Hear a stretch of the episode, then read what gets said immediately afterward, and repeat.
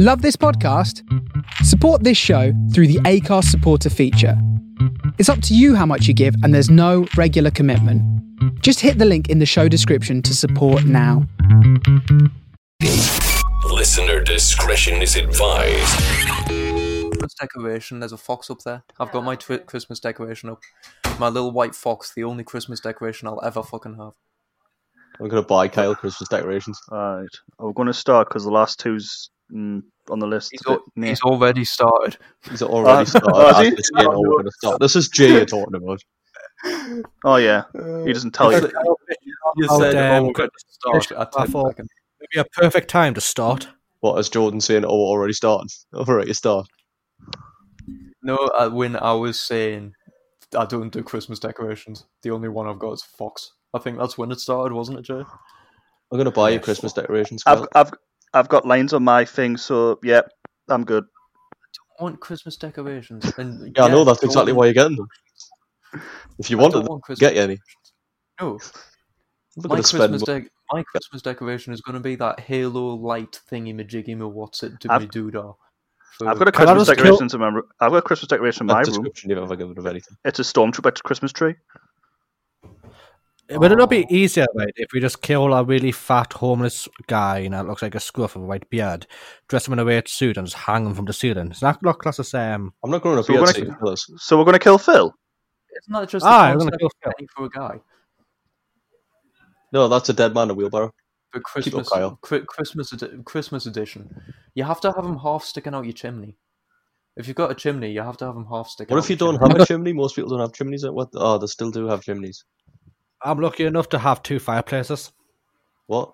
Do you live in a 12th nice century mansion? fireplaces. I What's don't live in a mansion. You live in a fucking Victorian fireplace. townhouse. He I- lives in- I've got a chimney. You got a fireplace in the bedroom. Stefan, I've got. I a haven't got a fucking- fireplace in the bedroom. I've got a fireplace in the in the studio and a fireplace In the bedroom. studio, Jace went middle class somewhere. He's a Tory. He, he has. He's got a fucking studio and everything. What's going on? To be He's got fair, two he had- fireplaces.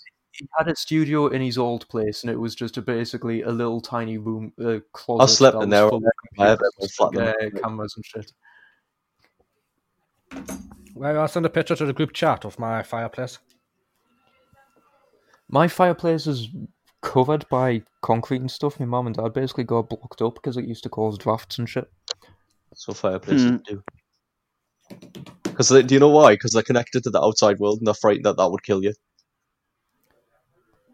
Direct That's exposure actually to the that's actually elements. quite a nice fireplace. I love the fact that you've got the creepy dolls on top of the fireplace as well. Jay, of course, he's got creepy dolls on it. Fireplace. I like this one better. You're like, which? Oh god, he's He's going to gonna send go more and stuff. yeah. Jay, it's no good. It's a podcast. People can't see. Yeah, stop doing fire spam. We've been through this. no! Just It's fucking fucking- ping. It's fucking Christmassy. It's bloody what? What? It's a red wood.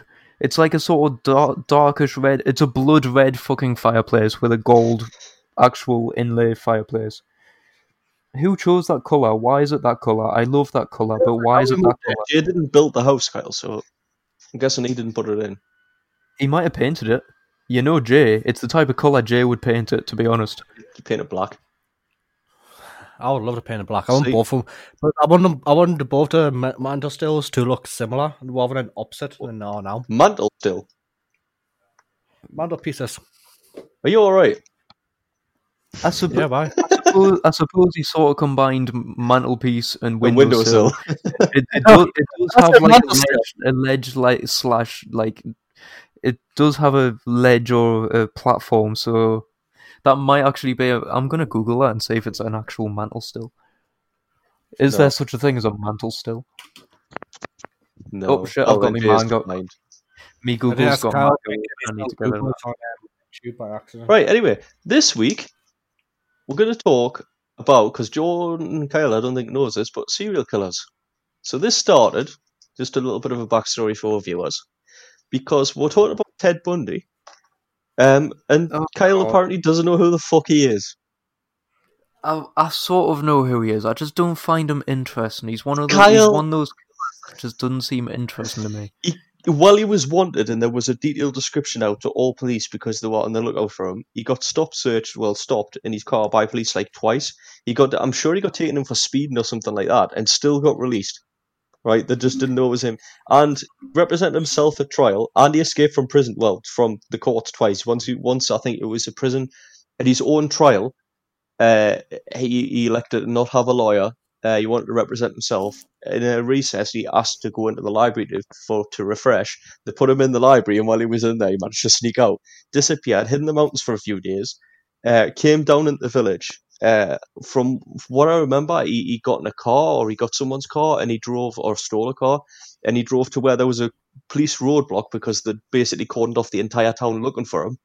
Um, at which point he had a lengthy conversation with the officer who didn't realise he wasn't even wearing shoes and then carried on. Th- you see, He's a legend.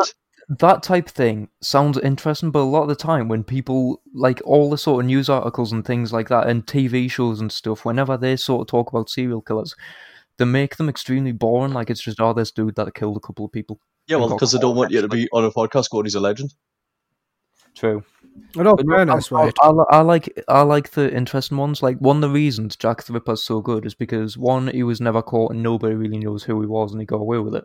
But two, it, it's the mystery and sort of the mythical stigma around it. Like killers that have that He's not a mythical stigma are really good. Like that fucking what's he's called Guile or Gil or the the one Jay put in the bloody group chat where he basically dismantled the human victims. That uh, thing. That in, that so interests me because that he's literally had the time and the patience to dismantle the fucking humans and put them in jars. The thing is about uh, Ed Gein is, right, he got caught because of his own stupidity. What fucker kills people in his own house and buries the bodies under his own floorboards? Well, That's you see, just- that's Yeah, that you ridiculous. say that, but you're going to find out that that's maybe not as uncommon as you think. Fuck the- It's like people are scared to take them out the house in case people see, so they just decide, fuck it, I'm gonna bury it in the house, and then realize, oh shit, corpses fucking decompose and stink. It's pretty easy uh, easy to s- tell if someone's got a dead body in a house via the smell. So, so me and Jay have co- are going to combine. I'm, I'm doing kind of global. You'll see what I'm going to do soon, but uh, I'm go- we're doing like lesser known, or we're trying to do like maybe lesser known serial killers, so people who maybe people haven't heard of, not like your Ted Bundys and your Charles Mansons. But to to well, we're on the con- uh, on the topic of popular ones and burying them in their own house. Didn't John Wayne Gacy get caught because when they found him, he literally had hundreds, of, well, not hundreds, but all of his victims buried under the floorboards. yeah, basically, but like then again, half his um, half the skins were his furniture. Well, yeah, he's making use. He's waste. That's, like- that's the type. do you know- That's the type of thing I like. You, if you if you're gonna kill someone, go native Indian and use every single part. That way, one, there's no evidence, and two, you're actually getting a use out of being a killer. I, I I don't this is- like it when killers just sort of waste the body or waste things like for no reason. If you've got if you've got reason to kill someone, you've got reason to use certain resources. I loved the native Indian way of life. I think the native Indian way of life was possibly one of the best ways of living. No, it was possibly one of the best ways of living because if they killed a buffalo, it was they always went after the weak or the elders, the ones that were already going out. They didn't yeah, they mess with the kill one with a calf ecosystem. and stuff like that.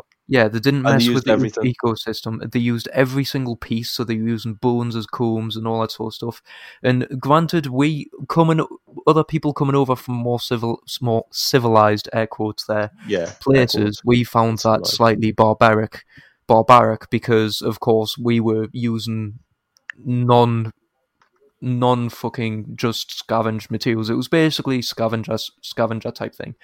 But they had, they had fucking a brilliant society and they had loyalty and stuff like like if an all I can't remember the entire thing, but I read so I read somewhere that if an elder was getting too weak to travel basically with the rest of the troop and stuff, instead of being a burden to them or go or like if they knew they were going to be a burden and there weren't going to be any help and that sort of stuff, they would just get them to leave them behind because they knew that them being there would cause more issues and likely cause more death for the group. Well, you heard it here first. Kyle saying sacrifice all the old people. No, because there's the thing. th- in, Sounds like a perfect idea, to be honest. in in the in the um in the I can't remember what you call it. It's not religion. It's, fucking, um, it's not religion. it's um. Oh, what's it called? The basically Na- the na- natural selection. No, Oh, it, it's like sake, the, the, the the mentality, the code, the code of conduct. It was very much you respected your elders because they had gone through all the same shit that you do. So they had been hunters. They had lived through all the same things. They had had to hunt and scavenge the entire They've been left behind on a mountain to and, all, by and all that sort of stuff. Ungrateful little So- bastards like Kyle. No, so th- there, there was a lot of respect for the elders, and they took care of the elders. So even when they were like on death's door, they would take care of them, and they would only. I Knock, think, they- knock, I think knocking they would on only really, door. yeah, I think they would only really abandon them or let them down if the elder opted to. Like it was the elder's choice. You, I'm no use to you anymore.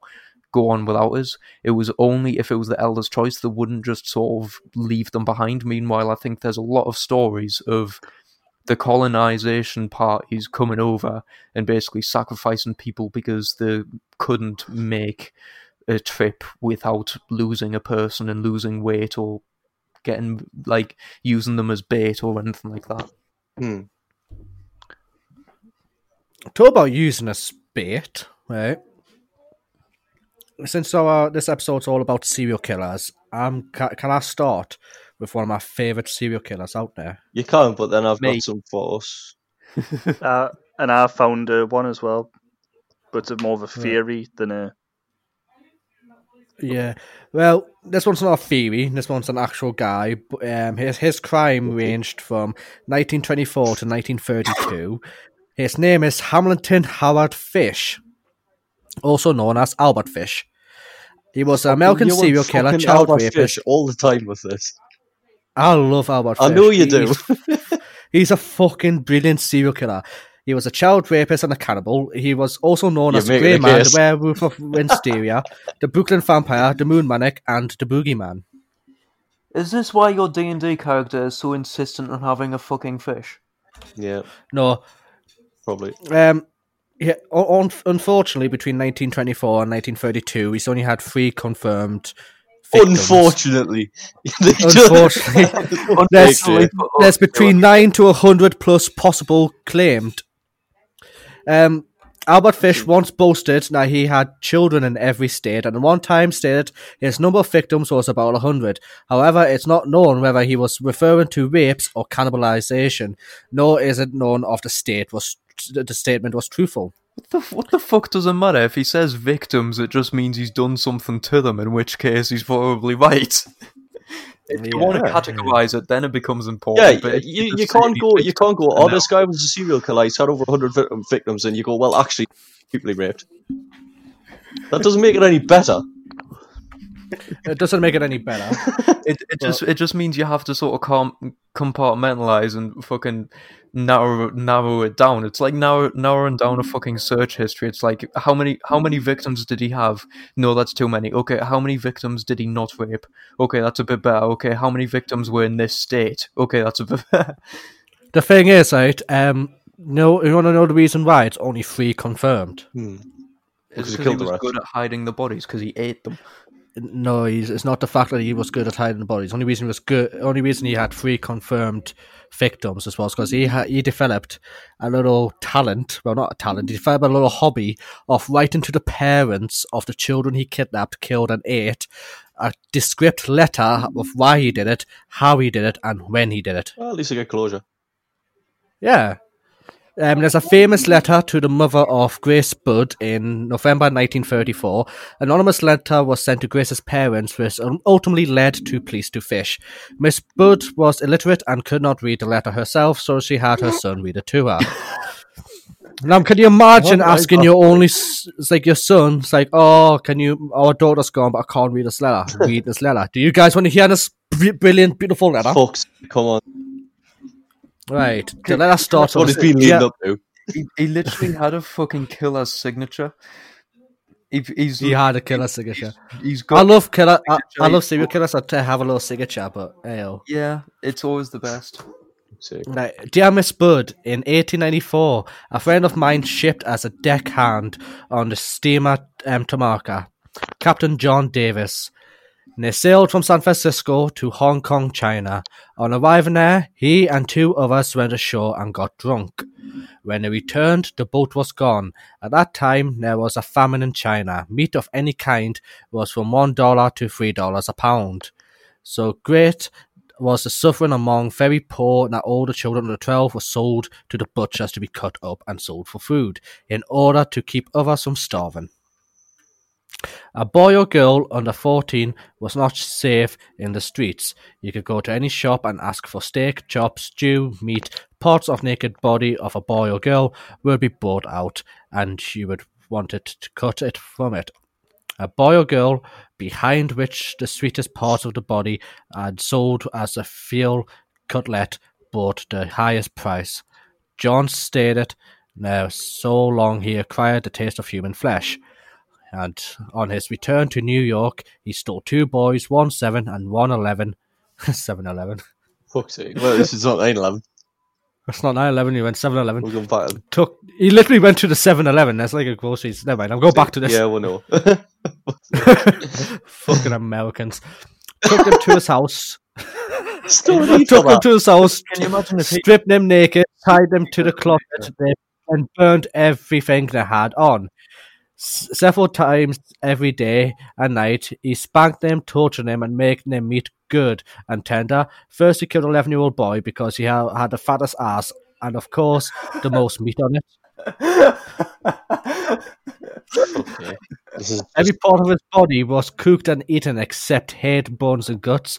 He was he was roasted in the oven. All of his arse boiled, um, brewed, fried, stewed. The little boy was next, went the same way.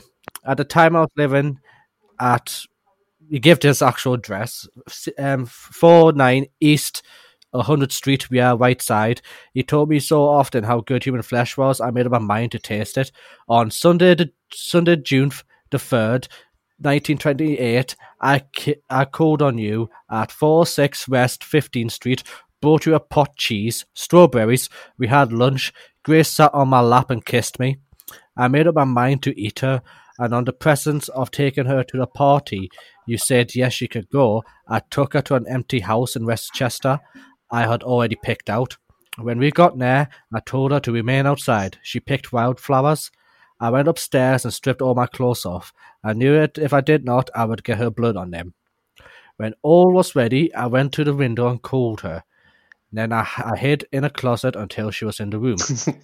When she saw me all naked, she be- when she saw me all naked, she began to cry and tried to run downstairs. Sounds like Jay.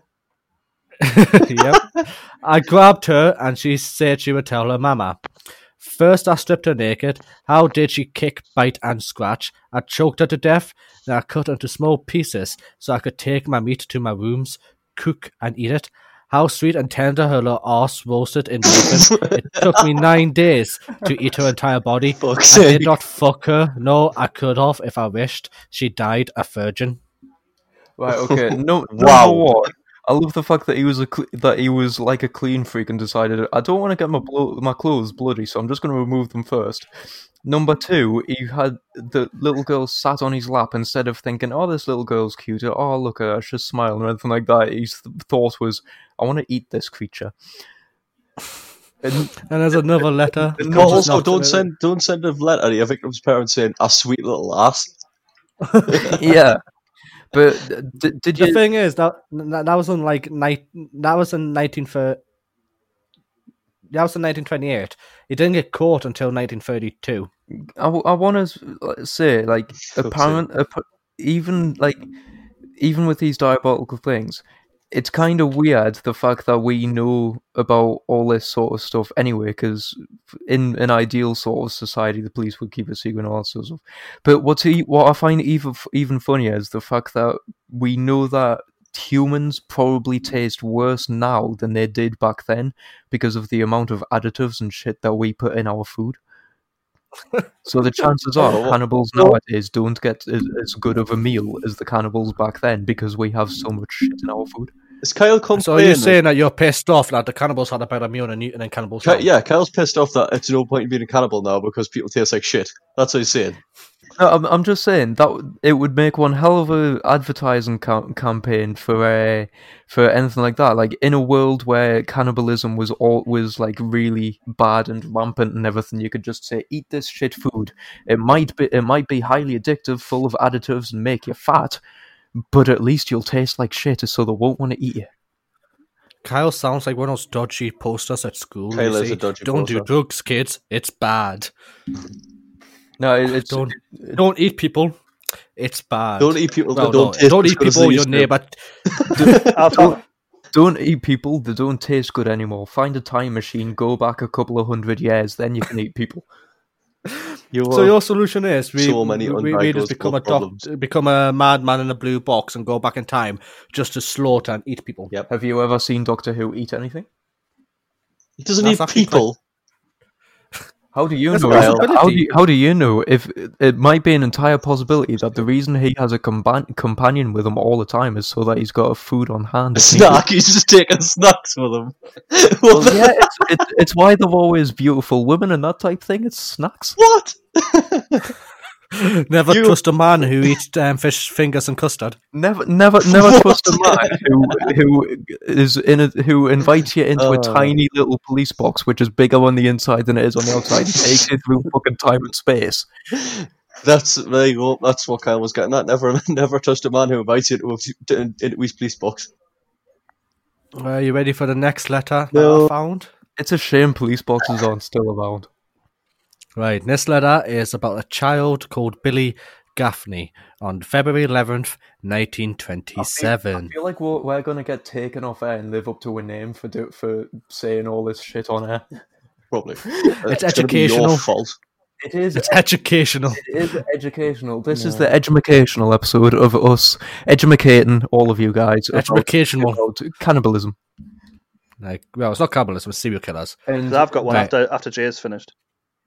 I brought him to the Riker Ave dumps. There is a house that stands alone, not far from where I took him. I took the G boy there, stripped him naked and tied his hands and feet and gagged him with a piece of dirty rag I picked out of the dump. Now I burnt his clothes, threw his shoes in the dump, then I walked back and took trolley to 9 59th Street at 2 a.m. and walked home from there. Next day, about 2 p.m., I took tools, a good heavy cat of nine tails, homemade, short handle, cut one of my bells, bells, belts, sorry, belts in half, sl- slit these half in six strips in about eight inch long. I ripped his bare behind until blood ran from his leg. I cut off his ears, nose, slit his mouth from ear to ear, gouged his eyes out. He was dead then. I stuck the knife in his belly and I held my mouth to his body and drank his blood. I picked up four old potato sacks and gathered a pile of stones. and I cut him up. I had a grip with me. I put his nose, ears, and a few slices of his belly in the, in the grip. As you do. That's, yeah, it is, isn't it? then I cut him through the middle of his body, just below his belly button, then through his legs about two inches below his behind. I put his put it in my grip with a lot of paper. I cut off the head, feet, arms, hands, and the legs below the knees. This I put in sacks weighted with stones, tied the ends, and threw them into pools of slimy water. You see, you will see all along the road going to North Beach. Water is three to four feet deep. They sank at once. I came home with my meat. I had his I had the front of his body I liked the best. His monkey and his peewees and the nice little fat behind to roast in the oven and eat. What's much of a I made a st- I made a stew out, out of his ears, nose, pieces of his face, and belly. I put onions, carrots, turnips, celery, salt, and pepper. It was good. This is this guy's fucking Gordon Ramsay. It, What was people's flesh? Real, he's the real life version of fucking Hannibal Lecter. He is. I think Hannibal Lecter was inspired. No, Hannibal Lecter was inspired by Ted Bundy. Never mind. Now I split split the cheeks off his behind open, deal with this. and I cut off his monkey and peewees and washed them first. I stripped I put strips of bacon on each cheek of his behind and put it in the oven. Then I picked four onions, and when meat had roasted about a quarter of an hour, I poured about a pint of water over it for gravy and put the onions in. At frequent intervals, I, blas- I basted his behind with a wooden spoon so the meat would be nice and juicy. In about two hours, it was nice and brown, cooked through. I never hell. ate any roast turkey that tasted half as good as his sweet, fat little behind did. I ate every bit of meat in about four days. His little monkey was sweet as a nut, but his peewees I could not chew, so I threw them in the toilet. Right. What? Okay. okay, What? Oh. One, one. What the fuck was that last bit? Two. I don't like fatty meat, so I don't think I could be a cannibal because all that just sounds really fatty. Like eating someone's ass, it, it's just mostly fat, isn't it? And So- and, and three, Jay, please do not read out a, a letter of someone like an accurate, uh, detailed description of someone cutting up someone and eating them alive, but sound like Bob Ross painting a fucking happy little tweet. while casually referring constantly to his little peewees. I'm I'm just go- I'm we're just gonna cut off his little peewees and I I put I put his uh, little little behind in in the oven and I ba- I basted it until it was brown with a wooden spoon. We're just gonna make some happy little ca- happy little carrots and turnips and onions into the gravy and fucking hell man, it was like Bob serial killer. Jesus.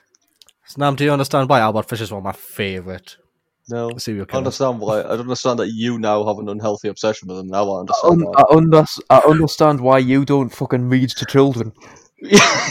yeah, that's all I understand now. I read to a child every night. Please Leave me tell me you do not use that same voice because it, it's it's it's like it's like the Bob voice Bob Ross voice, but it's Bob very much sort, sort of slightly Right. unnerving. But I think it's be- mainly because of the topic, but it's slightly unnerving ha- hearing such a sort of kind and happy and yeah, we're just gonna add some happy little trees. But it, about such a dark topic, it's like, yeah, we- we're we're just gonna cut off his giblets and then we'll roast them and put them. We'll put them on a skewer and then we'll just put them over the barbecue for five minutes. And then once we've done that, we're just gonna add some happy little tomatoes and some peppers. I didn't say happy little tomatoes or happy little peppers. I know that's just me ex- accent You're just over exaggerating because I, I sounded like Bob a little bit, but like the the whole just that voice saying his his his be his uh, his uh oh what was Little it? His peewees. li- little peewees and uh what, what was it? Chewy meaty behind or some shit like that just referring to someone's arse while in that voice it's The thing is, well, I'm quite. Cons- I, I, I want to know what his monkey, his little monkey is. What? Well, what his little No, monkey he was. was calling him a little monkey. he was calling him a little monkey. I want to know. No, he what, wasn't I, his- know, I want to know what the fuck what the fuck the little peewees were because there was two of them, and I usually th- assume that if someone calls something a peewee, it's his fucking penis. Yeah, Well, maybe that's what his he was little referring balls, to. A penis. His little balls. I know. It, he, he was.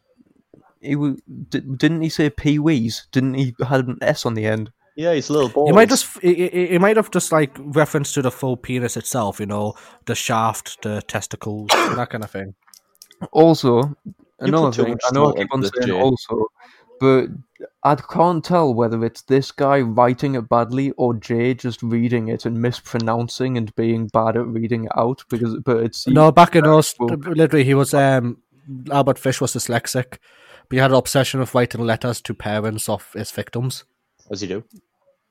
as you do. Fair do. I've never met a dyslexic person who likes who likes Writing letters. writing writing to people and stuff. I've I've like I I've I've been with I've uh, helped dyslexic people who've like they've wanted to write and stuff because they know that they need to, but they've never wanted to write to write letters or out of pleasure or anything. It's always been a struggle for them, and they've not wanted to do it. It's just they've had to learn how to do it. The thing is, you never know really. Just because they couldn't do it doesn't mean they don't want to do it. yeah, Kyle. Don't don't judge Kyle. Yeah, I'm not, judging I'm, people, I'm not Kyle. judging. I'm not judging. They verbally, they verbally told me they hate writing and they would prefer if they never had to touch a pen in their entire life, and that they were only doing it because they had to. I like that when Kyle gets accused, his voice fucks off.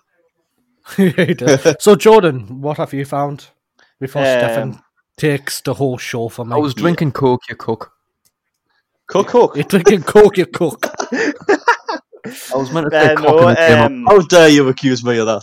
the one I found I'm not a is cook. the Zodiac Killer. Ooh. Yeah. Oh. It's just, the Zodiac Killer was like. He wrote Wasn't letters he to a the FBI. No, he wasn't a character. No, was a he real killed a person. load of He's never people, got- but he then never he got wrote caught. letters to the Never got FBI caught. and he never got caught. I'm sure there's a film about the Zodiac Killer, but it's a little There bit Well- off. a few. It says here Wait, a minute, I'll ask, the, I'll ask my resident psychopath. Zodiac Killer.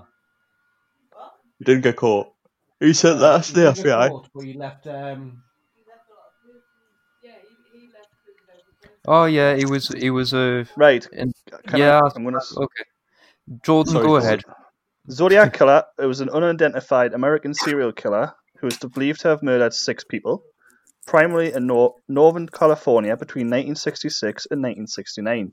The case inspired the influential 1971 film Dirty Harry, There we go. Which- which starred Clint Eastwood, and it was the subject of the clinically acclaimed David Fincher drama Zodiac. Do, do, do, do, do, do, do. Get below. Whoa, what was that?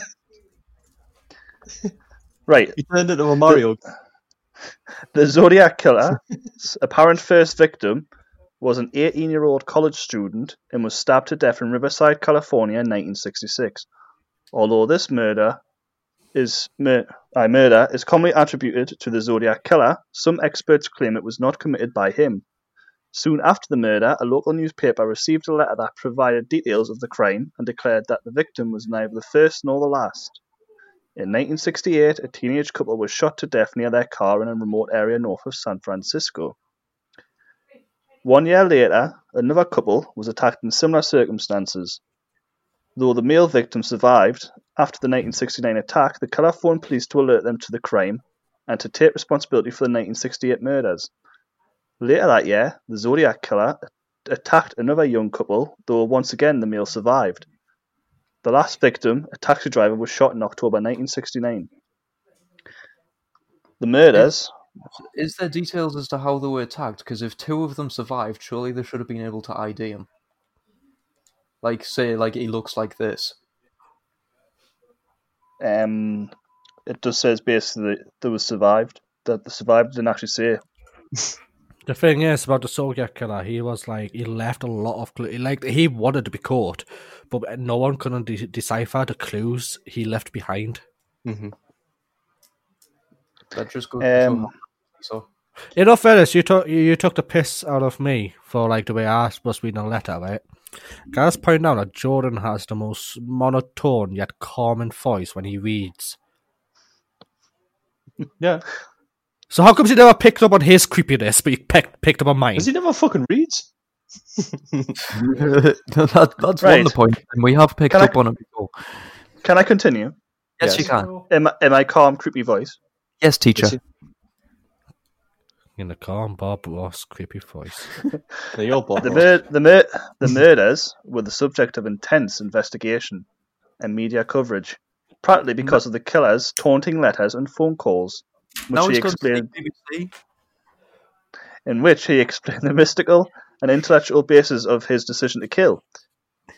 His letters demonstrated great interest in astrological symbolization, symbolism, and may have reflected the influence of occult religious thought popular in California at the time. Much remains mysterious about the Zodiac case, not least the issue of when the crime stopped. Crime writer Robert Graysmith has argued that the Zodiac killer remained active through the 1980s and murdered dozens more people. Though this view is controversial, during the 1990s, several investigators claim to have identified the Zodiac killer. The, subs- the suspect most often cited was Arthur Lee Allen,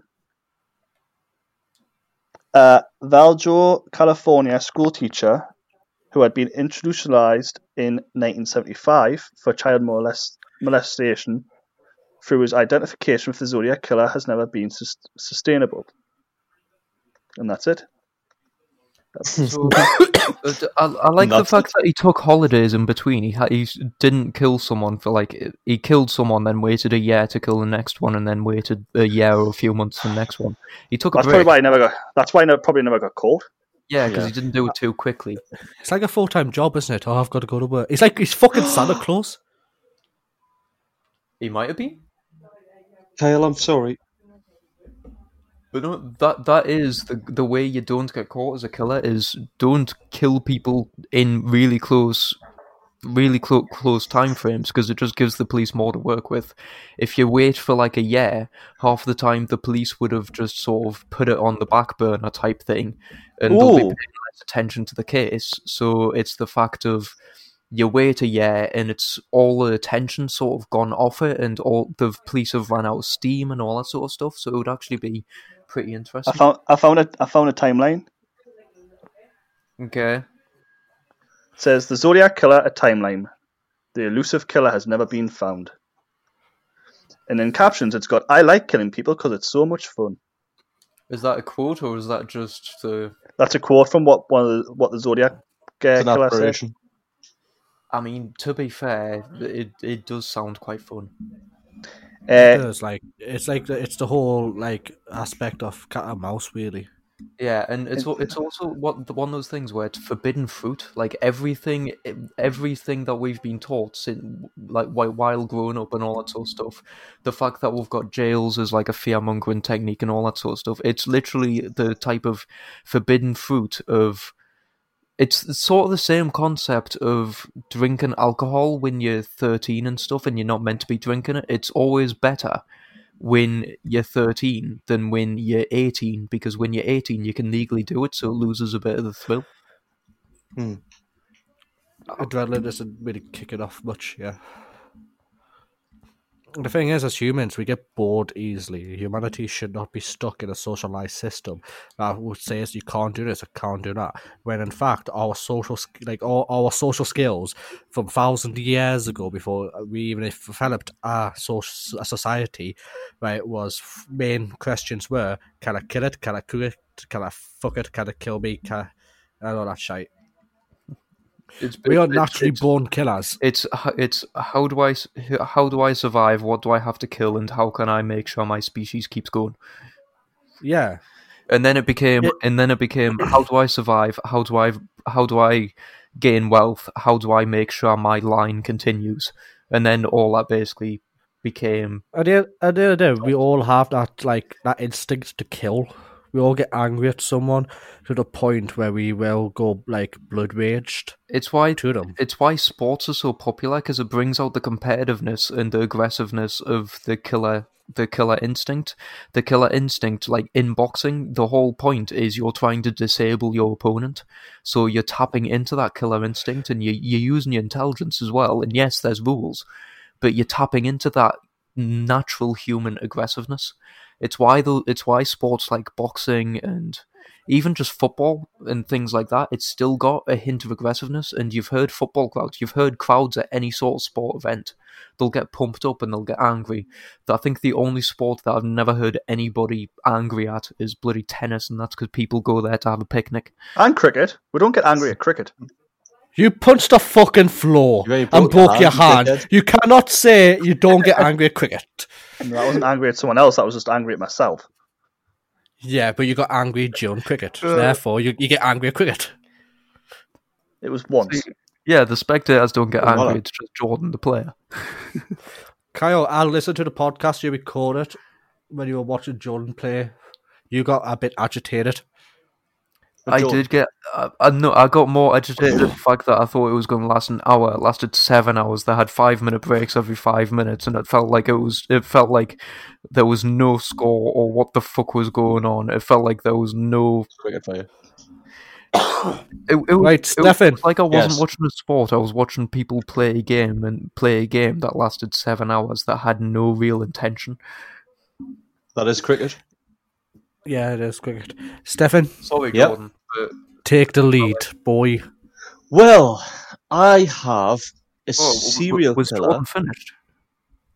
Actually, John, were you finished? Yeah, he went No. uh, and that's it. No, I've found, as I said that I found the ti- a timeline. sort of thing. Go on then. but doesn't matter. No, it doesn't matter. All right. Are you can go if you want. Uh, I'm sure. Jordan, do your And time. if one now, uh, I would like to say um, to the audience right now, that was a Christmas miracle. That was the most you hear John speak until next year. Jordan, do you want to do your timeline? No, it's fine. Because I'm, will, I'm we're willing to let you do your time- timeline. Yeah, especially just if it's would- something I've- that you're so interested in. We apologize. I apologize. Um, we got a bit carried away. Yes, we, we apologise for going on a tangent. Oh, right then. Before you do, G, you know this mystery flavour Fanta I got? That's uh, apple. Oh, thanks for ruining it for us. I mean, I read the instructions before, uh, the, the ingredients before I, bought, before I bought it. And I did say that in the chat. But it, it's it's weird because it tastes like it should be alcoholic. It's like sours and lemonade, is what it tastes like. It's not like normal apple juice. Sour. So the new Fanta guess the flavor tastes like sours and lemonade. It lemonade. tastes like like apple sours, like with lemonade, like weaker version. It tastes like it should be alcoholic, That's just a mind fuck. which both pleases me and upsets me. Why? Because it's it oh, like tastes alcohol, but why am I not alcoholic, but pissed? it's not alcoholic. Right. In, Anyway, in July, in July of 1969, a letter arrived at the San Francisco Examiner's newspaper containing those chilling words and a coded message. I like killing people because it's so much fun. The sender, the soon-to-be notorious Zodiac, a serial killer who terrorized Northern California in the late 1960s and early 1970s, with a combination of grisly murderers, murders and bizarre public letters brimming with horrific threats, demented demands, and mysterious ciphers teasing his identity. That identity has st- stemmed law enforcement officials, professional code breakers, and armchair criminologists alike for nearly five decades. While officially connected to five murders and two attempted murders, the Zodiac hinted he had killed at least 37 victims. After taunting the police and the public with nearly two dozen c- communications, he seemed to vanish in the late 1970s. So. Um, when when was we, when was his first kill? hold on. He was linked to the first thing he was murder he was linked to was in 1963 to to two student deaths. Okay, so it it was seven year span basically. Th- Yeah. That's that's that's a pretty that's a pretty good going, especially if he he they reckon he had more victims. But even just having the like gap in between, that's still pretty good going. That's it's smarter to have the gap in between. I'm, I was just trying to figure out whether he like stopped of old age or anything. Because if he was an older gentleman, he might have stopped because he became a bit less capable. Um, but his twisted legacy endures, having inspired three real-life copycat killers and dozens of books, TV shows, and movies, including most famously Clint Eastwood's nemesis in the film Dirty Harry. Below is a chro- chro- chronological order of both his known murders and several that show sign- strong signs of the Zodiac hand. So, Sin So- Barbara, He in had his June the fourth, ni- yeah. So in June the fourth, nineteen sixty-three, San Barbara, Barbara,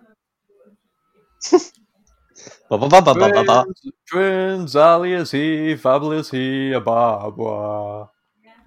uh, so, in Robert Domingos De and Niro. his fiance, no, not De Niro, Oh. and his fiancee Linda Edwards were seniors at Lompoc High School in Southern California. On Tuesday, in early June 1963, the couple decided to use the senior ditch day to go sunbathing on a beach near a state park. When the two teenagers didn't return home by Wednesday, Robert's father went to the beach and was horrified to discover their bodies lying together inside the remains of a crumbling shack. The victims, bound with rope, had apparently tried to escape but were shot and killed with a 22 caliber weapon. Robert was shot 11 times and Linda had been shot 9 times. The killer then dragged the bo- bodies to the shack where he tried and failed to start a fire. Investigators had a few leads, but in 1972, the The uh, Santa, Barbara County Sheriff's Department announced a possible Zodiac connection. The beach killer used Winchester Western Super X ammunition, the same ammunition used by the Zodiac during the 1968 murders on Lake Herman Road. Domingo, the Domingos and the Edwards case has also had similarities to the Zodiac's attack of another young couple at Lake Berryessa in 1969. Uh, Riverside, October Motherfucker. 30th. Riverside, October 30th, 1966. This was a possible Zodiac. That was apparently funny. Yeah. We're getting background entertainment. We've, we've got our own uh, clap track now. Right. 18 year old Sherry Josephine Bates lived with her father, Joseph, and was a student at Riverside City College in Riverside, California. You, you know when Joseph's got a daughter called Josephine, you know you fucking deal with Americans, now, don't you? It was Sherry Josephine Bates. Still, you knew, you knew. On October 30th, 1966, she left a note that read, Dad went to the RCC library. The next morning, her Volkswagen Beetle was found abandoned in the library parking lot and her body was lying nearby between two houses. She had been stabbed several times and her throat was slashed. Police found a men's Timex watch at the crime scene, a print from a military boot, and some hairs and dry blood on the victim's hand. Sherry Josephine's purse was intact and an autopsy revealed no evidence of sexual assault. One month after the murder, the local newspaper and the police department received typewritten letters titled The Confession from someone who claimed to be the killer. The author, the author wrote, Miss Bates was stupid. She went to the slaughter like a lamb and added, I am not sick, I am insane. Yeah, get that right. In April, There you call 1960 me sick. In April 1967, the newspaper, the police, and Joseph Bates received virtually identical handwritten letters which read, Bates had to die. There will be more. The notes were signed with a symbol which resembled the letter Z. In 1969, Riverside police contacted investigators in Northern California regarding the similarities between the Zodiac crimes and the murder of Sherry Josephine Bates. Sherwood Morrill, then documents examiner for the California Department of Justice, concluded that the Zodiac was responsible for the notes linked to the Bates case. The Riverside connection was later revealed to the public by Paul Avery, reporter for the San Francisco Chronicle. You ever notice? Zodiac. It's never, it's never revealed by the police. It's always revealed by some reporter who managed to somehow bribe a policeman and get the info. Yes. Um, Zodiac then sent a letter to the Los Angeles Times indicating that the killer confirmed the theory that he had killed Bates. The Zodiac wrote, I do have to give them credit for stumbling across my Riverside activity, but they are only finding the easy ones. There are a hell of a lot more down the air, down there. Years later, Riverside police rejected the Zodiac theory and focused on a man who said was was a jilted former lover of Bates. In the late 1990s, police obtained a sample of the suspect's DNA to compare with the DNA taken from the hairs found in the victim's hand. In 1966, the DNA didn't match and the suspect denied any involvement in the murder. I mean, you're not really going to admit that you've murdered that many people, especially when the DNA evidence says you Isn't- did. Didn't want what made it a lot harder as well is there was so many like after the first letter there was so many like fake letters being sent in. Like so many people were writing it, the police going, "Oh, I did this," and pretend to be the killer when they just weren't. I- I want Right. to know what, what the mentality is for you to do that. And I know we keep interrupting you, Jordan. I'm sorry, but That's fine. it's to do with the topic, and it it is quite interesting because I, you see, I don't understand the mentality of you want to pretend to be the killer, and then you might end up getting the police coming at your door, arresting you, thinking that you're the actual killer. You might end up going to prison for life or getting executed, depending on the time scale. For I don't- some- for you being. I think it's just. I, I don't think it's that. I think I think it's just you know how like some people like romanticize it and stuff like that. Some people like the idea of it. So some people like how they'll have pen pals. Like Bundy got married when he was in prison and stuff like that. Like because some people just like that kind of thing. That's that's what attracts them. I, and I, think it's maybe it's the same kind of thing. It's maybe the thrill part of it's maybe it's the oh well if I do it then there'll be that many going in. Um, then they'll not be able to find out who he is, and he'll keep getting away with it, like almost helping him because you romanticize it. Or maybe it's just a kind of a might as well fuck with the police kind of situation. Yeah. I don't think it's I don't know, fair, necessarily. people get bored and like they need something to do. Back then, there wasn't much. You couldn't like just go online and just go and Yeah, watch porn. You, you had to do something with your time. yeah, you couldn't Yeah, go watch porn, it so was- you'd write letters to the police. Jay. It it, Oh. it was it was usually you would find other ways to entertain yourself. Like it, it wasn't exactly like it was a couple of hundred years ago where there was not much to do other than a few simple activities. You still had things like sports events and going to your friends' houses and having a having some beers or cooking as like a hobby or anything like that. Or didn't have t- didn't have like like radios and stuff like that back then as well. Back when the you, the dinosaurs walked the earth and people got bored, they used to draw cave paintings and leave it for the medieval police. Exactly. Even the When they even the got bored. cavemen had fucking more sense than that. in, in, in all fairness, right? In all fairness, of course, people had radios and that, but they didn't have us to entertain them. So what are ah, you That's a very good point. That didn't If have. we weren't on air, people the would still be writing letters to the police. No, so we just admitted that we write letters to the police saying we, we killed someone. no, it- no. What we're admitting I'll is, do that pe- is people listen to us and then write letters to the police saying, "Arrest these idiots! They're fucking insane." Okay, that's, a, it's possible. And in that note, before Jordan carries on, I would like to say it's time to say hello to the audience. Hello and welcome to Take It Off Air. You're ten minutes report early. police. Ten minutes early, Oh, not me. sh- shit, I'm 10 minutes early. It's all right. It'll count. Right, Jordan, carry on. Right. Jordan, The next one was December, uh, December uh, twentieth, nineteen sixty-eight. The month. In Yeah, I like it. Well, December, the month. Uh, It is, to be honest. uh, Benicia. The Five- housing. No, it's somewhere in America. Oh. Uh, five nights before Christmas, high school students Betty Lou Jensen and David Faraday set out on their set out on their first official date together. Promising Betty Lou's parents they'd be home by 11 p.m. Never promise the parents that you're going to be home at a certain time. Hey, Jordan, this is the olden days where you actually did it. Um, I am, am I, am I the only am I the only one that can't hear a, word, a name that ends in Lou without thinking who? So Betty Lou who? Yeah, that's just you you. are the only one. That, that's just you. As soon as I heard, as soon as I heard it, just I- you. it, as soon as Jordan said Betty Lou, I was like, "Come on, please say who" at the end, and then he said a surname, and I was like, "Oh, damn it!" If, Right. if it was woo, I could understand it. Like woohoo. No, it's Betty. it's Betty Lou. Cindy Right. Lou. Shortly, shortly after that time, passing motorists saw the Rambler and its occupants parked at a lovers lane spot along oh. Lake Herman Road in Benicia, California. Moments later, another driver noticed two seemingly lifeless bodies on the side of the road. Benicia police and others responded to the scene and discovered Betty Lou dead, with five bullet wounds in her back. It was the Grinch. His heart, his, his heart got small again. The Grinch killed Betty Lou. the Grinch stole someone's life. Um, He is finding this way more funny than it actually is.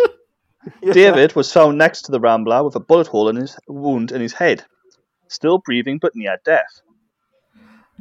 How the fuck could he be still breathing if someone shot you in the fucking pi- Because it didn't pinpoint really eye? die instantly. Also, was David Faraday was he related to Michael Faraday?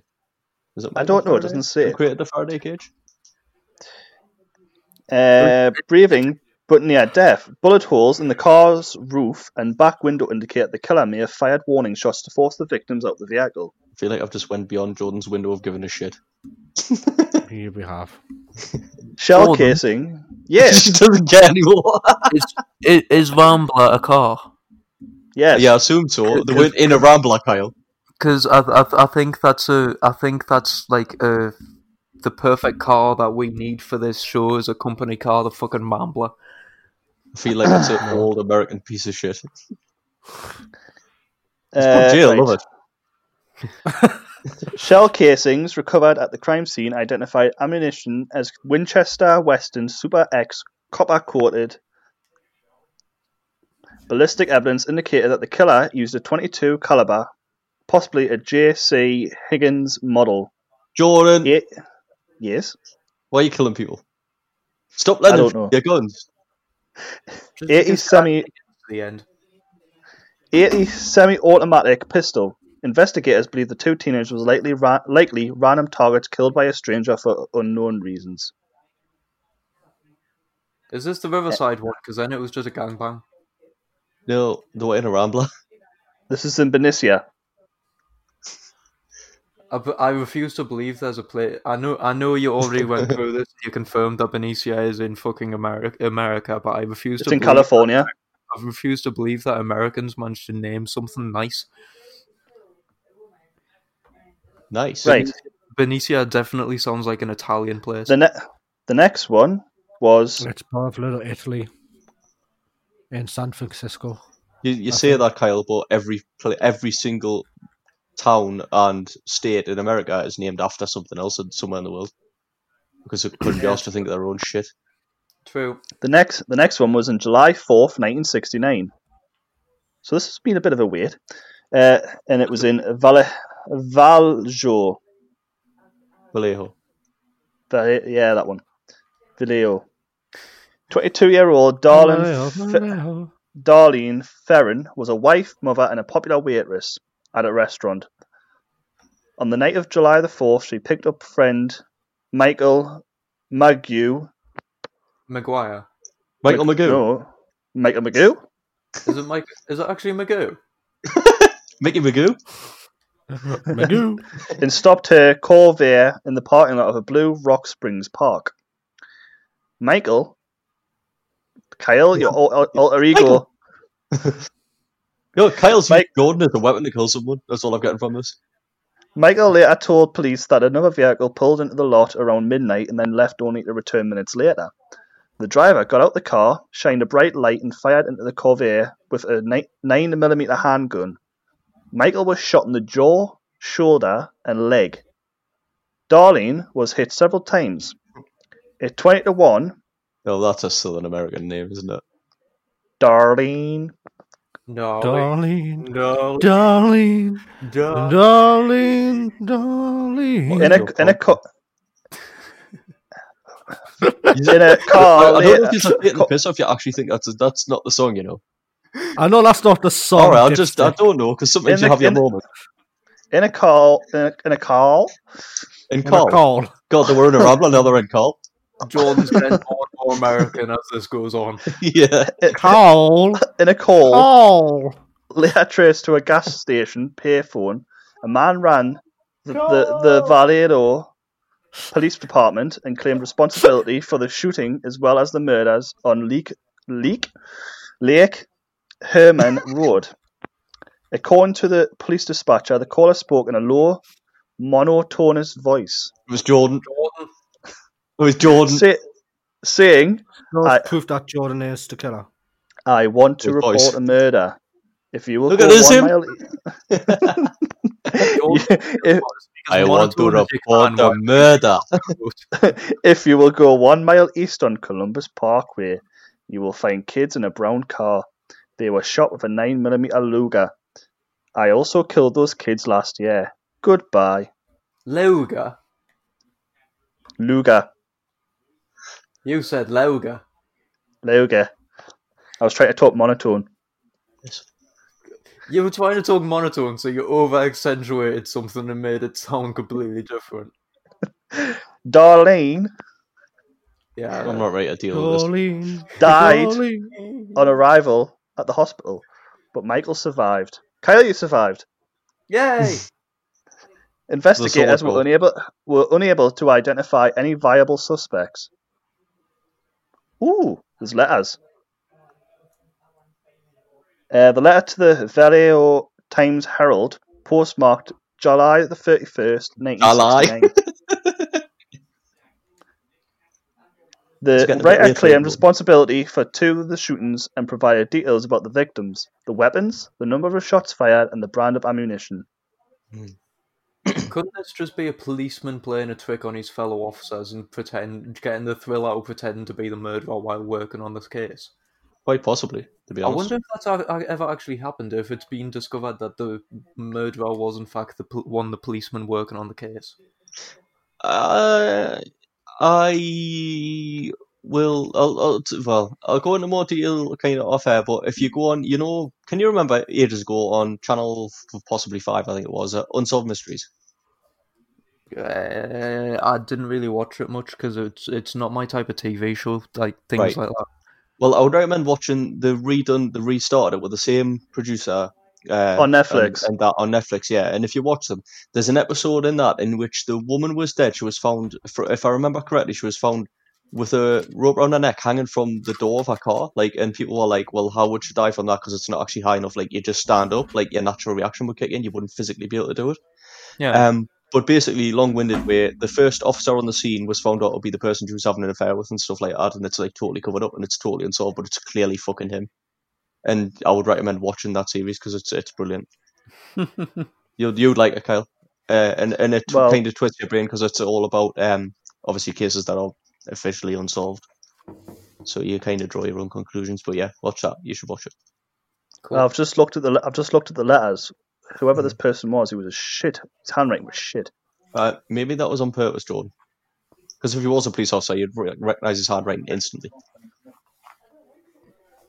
That's that's a good. Point. If I was to write a murder murder letter, I'd Right probably with your left hand.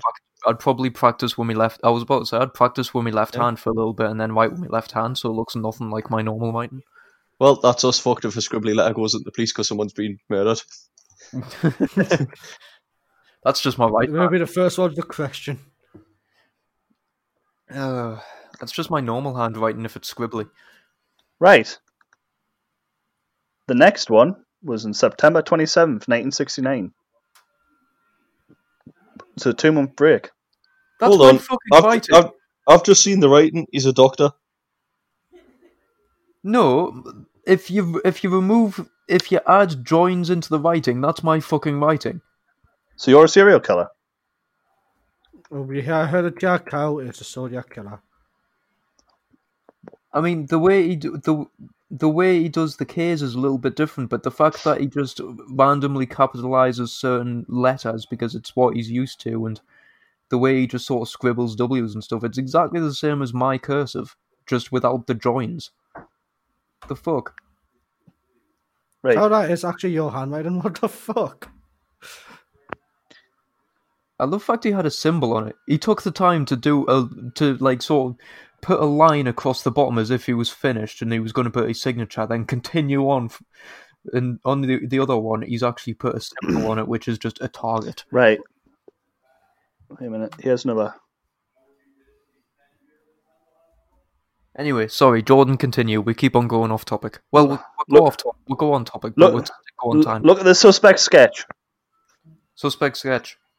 Is this the one I that's put on the group. Ch- I put on the group chat. I need to start adding these to Twitter. Okay, I have never worn a fucking medieval mask with glasses. That's a medieval executioner's mask with glasses. Right. So the Why next That's murder. exactly how you. That's exactly how you kill people, and it's exactly what you'd say if you were caught. Why is he drawing a penis on the car with crimes listed piece of evidence? Because just in... why is there penises all over boys' toilets? That's the main question. Not, not why did the serial killer draw a penis on his victim's vehicle? Also, Jordan, the like this picture that you've sent, the fact that the light in the background is bringing off this ominous orange glow looks like you're the murderer just looking at your own profile. Well, I am. Well, I am quiet. not today's episode. No. I know you won't shut up. Or Is excuse it me. a bad- So, Is- lads, is uh, is- so th- th- this was supposed to be hosted by me and Stefan. It's hosted by me and Jordan. Yeah, it was. So this is mine and Jay's episode about lesser known killers that you might not have heard of. But first of all, uh, two hours of Jordan talked about someone everyone's heard of. Well, to But at least fair, he's talking, I- I- and it is interesting. To be fair, I didn't realize he was a real person. I thought it was just Oh, like for a. fuck's I this thought is it was just you, just Kyle. something made think for Dirty everyone's a Harry. cartoon character. We, the only the only time I'd heard of the Zodiac Killer was in Dirty Harry, so I thought it was a concept made up for that film. No, Right. man. I do The like next it. mur- the next Don't- murder was Yeah. Lake Berryessa. Yeah, fuck you, Kyle, and your theories. Jordan's carrying on. Keep calm, carry on. I wasn't going to do do a theory. I was just going to say, like, con- confirm that th- this is basically the episode where I don't have a topic. It's all in these three guys' hands, so I'm not doing topics. So Well, originally it was in the other two's hands, and I just me and you was just supposed to like like listen and then talk about it. But meh, I think it's nicer this way because it means all of you get your own topic, and then I just sit and relax and get to be the one that just does random theorizing and shit. Right mm-hmm. on Saturday in late September, college student Bryan Hartnell and Cecelia Shepard were relaxing along the shore of Lake Berryessa, some 30 miles north of Napa, California. Is a seal shepherd. As as if, as if that helps me know where the fuck any of it is. It's, in just America. fucking Napa, Kyle. thirty miles up from this place. What's the place A man, called? Fucking Na- N- Napa. A man appeared hold- a man appeared holding a gun and wearing a hooded costume with a white crossed circle stitched over the chest, explaining that he had escaped from a prison and needed money and a car to escape to Mexico. The stranger bound their wrists with pre-cut lengths of plastic clothesline. Without warning, he plunged a large knife into Bryan's back six times. Hold on. Without warning, he's not going to go, by the way, I'm going to stab you, so this might hurt a bit, and then do it. No, I'm assuming it just means he was tying up his hands, and the next the next thing then you, he was stabbing them. Like it was basically he went from just finishing tying his hands to putting a knife through his back. Yeah, well, again, he's not going to stand there for 10 minutes and go have a conversation with him, go, alright, how's your evening been? And then go, well, then stab him. He then he then stabs No. Cecelia ten times. Yeah, you, you, you can usually see if you're going to get stabbed because you usually see Oh, the knife behind you you. realize they've got a knife and think. Wait, e- even if the even if they're behind you, sometimes you can tell that they're going to stab you, like the or something like that. The- There's sort of Have you got eyes at the back of your head or something? We know, but Uh, it's Kyle, Kyle has an instinct, he knows when people's fine. it's I, weird, I it's do, really I do know weird. when, when people behind it. It's it's because I don't like people behind us. It's a fucking weak point in the human anatomy. Anatomy. You can't see behind you, so I've made Yeah, up. but you, how you managed to condition yourself so that it's not a weak point because you know someone's there? That's weird. I don't fucking know. Right. he then stabs Cecelia ten times as she fought for her life. The man then walked to Bryan's car and used a pen to draw a crossed circle on the door with the date and location of the previous attacks. The date, September the 27th, 69, the time 6.30, and the notation by knife at 20 to 8, a man called Napa Police Department to report a double murder. The caller described Bryan's car, directed police to the scene of the crime, and confessed, I'm the one who did it. Police traced the call to a payphone at a car wash in Napa. Cecile died two days later, but Bryan survived. He's a fucking fighter, that's why. He's probably been paralysed now. You alive. He got stabbed in the back six times. Ooh. Ooh. Ooh. Ooh. Ooh. I've I've just found a, B- a BBC article thing where it's like they're getting rid of neo-Nazi products, and it's basically a KKK mask, but it's black and it's nigh on the same type of mask as the suspect image, and it comes with a symbol, which is basically nigh on the same cross that's drawn, just ru- the just the one that you've shown is roughly drawn. So it's entirely possible he was just a neo-Nazi. San Francisco. It's always the Francisco. Nazis for you, isn't it? San Francisco, Communist October the 11th, Love to blame the fascist regimes. That's racist. It is. So the next one, San Francisco. Paul Stine, Einstein. Einstein. a 20 a 28 year old student and husband, worked as a cab driver in San Francisco. That night, Stine picked up a fare headed a fare headed for a destination in the upscale Presidio Heights neighborhood. I was At like, the ooh, intersection- fair-headed, he was blonde. We're getting more details. Yeah, and then he was like, hold on, it was a fair that was headed. I thought the same thing. I thought he was Yeah. actually to say. Yeah. At the intersection of Washington and Cherry Streets, the passenger shot Stine in the head Oh, and removed and removed That wasn't very nice, was it? and removed a piece of the victim's shirt. The man Just walked away walked away just before police arrived, but the police radio broadcast mistakenly described the suspect as a black man and passing officers dismissed a white man resembling the correct description. Mistakenly. That's American for you, isn't it? Oh, sorry, Yeah. we didn't.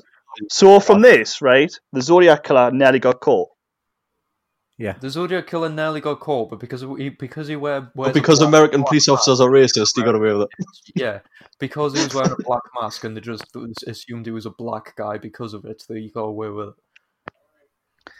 Uh, resembling the correct description, the fingerprints found on the driver's side of the cab may have belonged to the killer, and a sketch was produced based on descriptions provided by the witnesses. The case was considered a routine robbery until the office of the San Francisco Chronicle received an envelope with a letter from the Zodiac, which began with the words, I am the murderer of the taxi driver. The envelope also contained a blood stained piece of Paul Stine's shirt. The Zodiac denied he left fingerprints and claimed the police sketch was inaccurate because he had worn a disguise. Yeah, he wore a black mask and then they went, he must have been a black guy. Does that mean if he wore a SpongeBob mask, we would be looking for a yellow guy right now? Is that how the American police work? What colour was the mask? Green. Oh, we're looking for Shrek.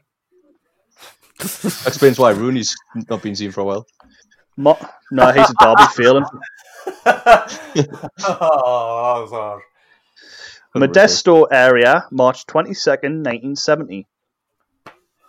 And this is a picture of the. Apparently, the person got killed by a tire iron. That's the picture on it. This is a possible Zodiac.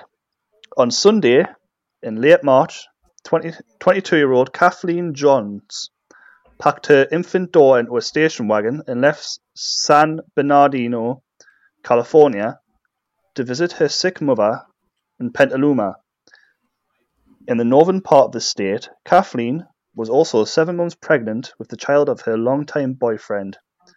as she, as she travelled on Highway 132 near, near, near, near Modesto, another vehicle pulled alongside the station wagon, and the driver appeared to signal that Kathleen should pull over. On the side of the road, the driver explained that the back wheel of Kathleen's station wagon was loose, but he promised to fix the problem instead. He loosened, the, face. he loosened the lug nuts, and That's the wheel, and the wheel fell off as Kathleen tried to drive away. Why am I finding that funny? It's it's Uh, it's the fucking. Hold on, so you put- thing playing in my heads of of, of, of the fucking cartoon thing of zzz, zzz, zzz, and then the person spe- spinning the wheels and then trying to drive away and the wheels just falling off and the car just floating for a second then just collapsing on the ground. Is this oh, so? He pulled over a car that didn't have anything wrong with, loosened the wheel, and then went right. Carry on. this is Kyle. If Kyle was bored, like he wouldn't kill anyone. He'd just like make it possible that they might die. Just fuck with Yeah. them. Yeah. Just like you Right. might, die, you might not. I'll say what happens. The- Yeah, I'll just follow this for a few miles. The man then offered to drive Kathleen to a gas station, but she climbed into his car and discovered he appeared to have other plans. She Oh. claimed he, he Oh, also made veiled threats to harm her child. Eventually, Kathleen grabbed her daughter and jumped from the car. A passing driver took Kathleen to a nearby police station where she identified the stranger from the police sketch of the Zodiac. Months later, a Zodiac letter mentioned a rather interesting ride with a woman and her baby. I've, I'm sorry, but I would never pick up a hitchhiker, let alone someone who runs out in the middle of the road screaming or anything, which I'm assuming she did when she was trying to escape from this guy with her child. I mean, I I would have run them. I would have run them both over. God's sake!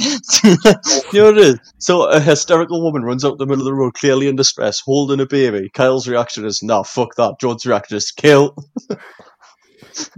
Yeah, m- my reaction is I don't want that. Like I've I've had a drunk guy chase my car, and then when I pulled over to drop my friend off, he managed to follow her the entire way on foot somehow, And How then did the guy get in my car? and then he, and then when like the window was open because I was saying bye to my mate, and then he just goes, "I'm getting chased. You have to help us." So I just drove off. I've still got no idea to this day what happened, but there was nothing in the news, so I'm assuming he, that he got murdered and it was a good fucking murder, or he got or he to get away. Kyle might not have actually murdered someone, but he did let them die. I was see. pro- he was probably Right. just September September 6th, No, nine- did that guy know that car was the one chasing him? yeah, he was. Yeah, you. September 6, 1970, Lake Tahoe. Lake Tahoe. Tahoe. Lake Tahoe, Jordan. Lake Tahoe? Tahoe. Tahoe. Oh, Tahoe. possible zodiac. A postcard attribute attributed to the zodiac featured an advertisement for a condominium project in Lake Tahoe, Nevada, with the phases past Lake Tahoe areas and sought victim 12. Some interpret the cryptic message as a clue to the disappearance of 25-year-old Donna Lass. That's that May Donna one missing. In May, in May, ni- May 1970, Donna worked in San Francisco at Letterman General Hospital.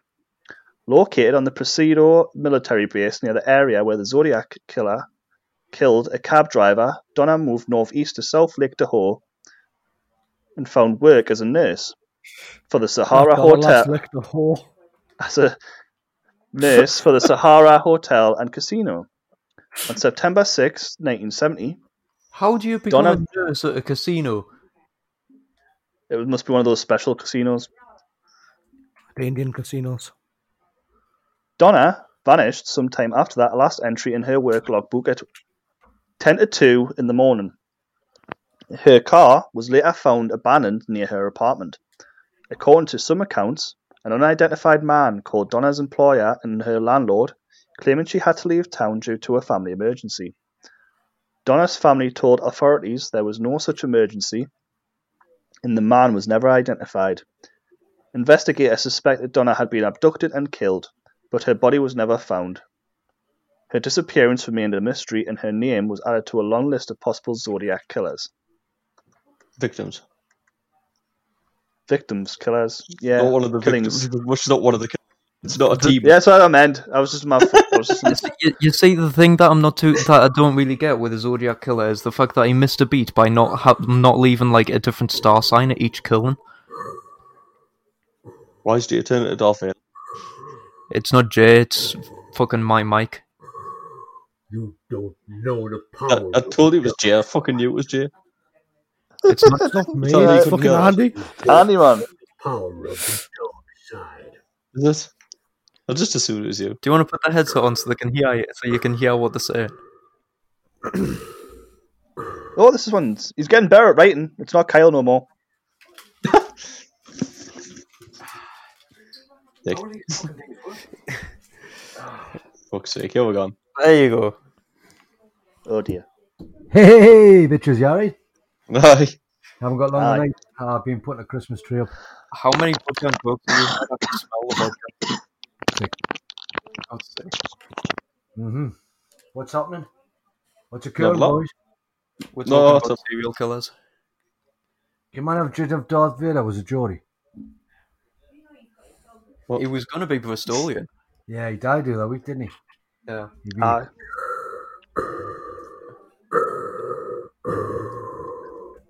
Anyway, John. Oh, the power of the dark side.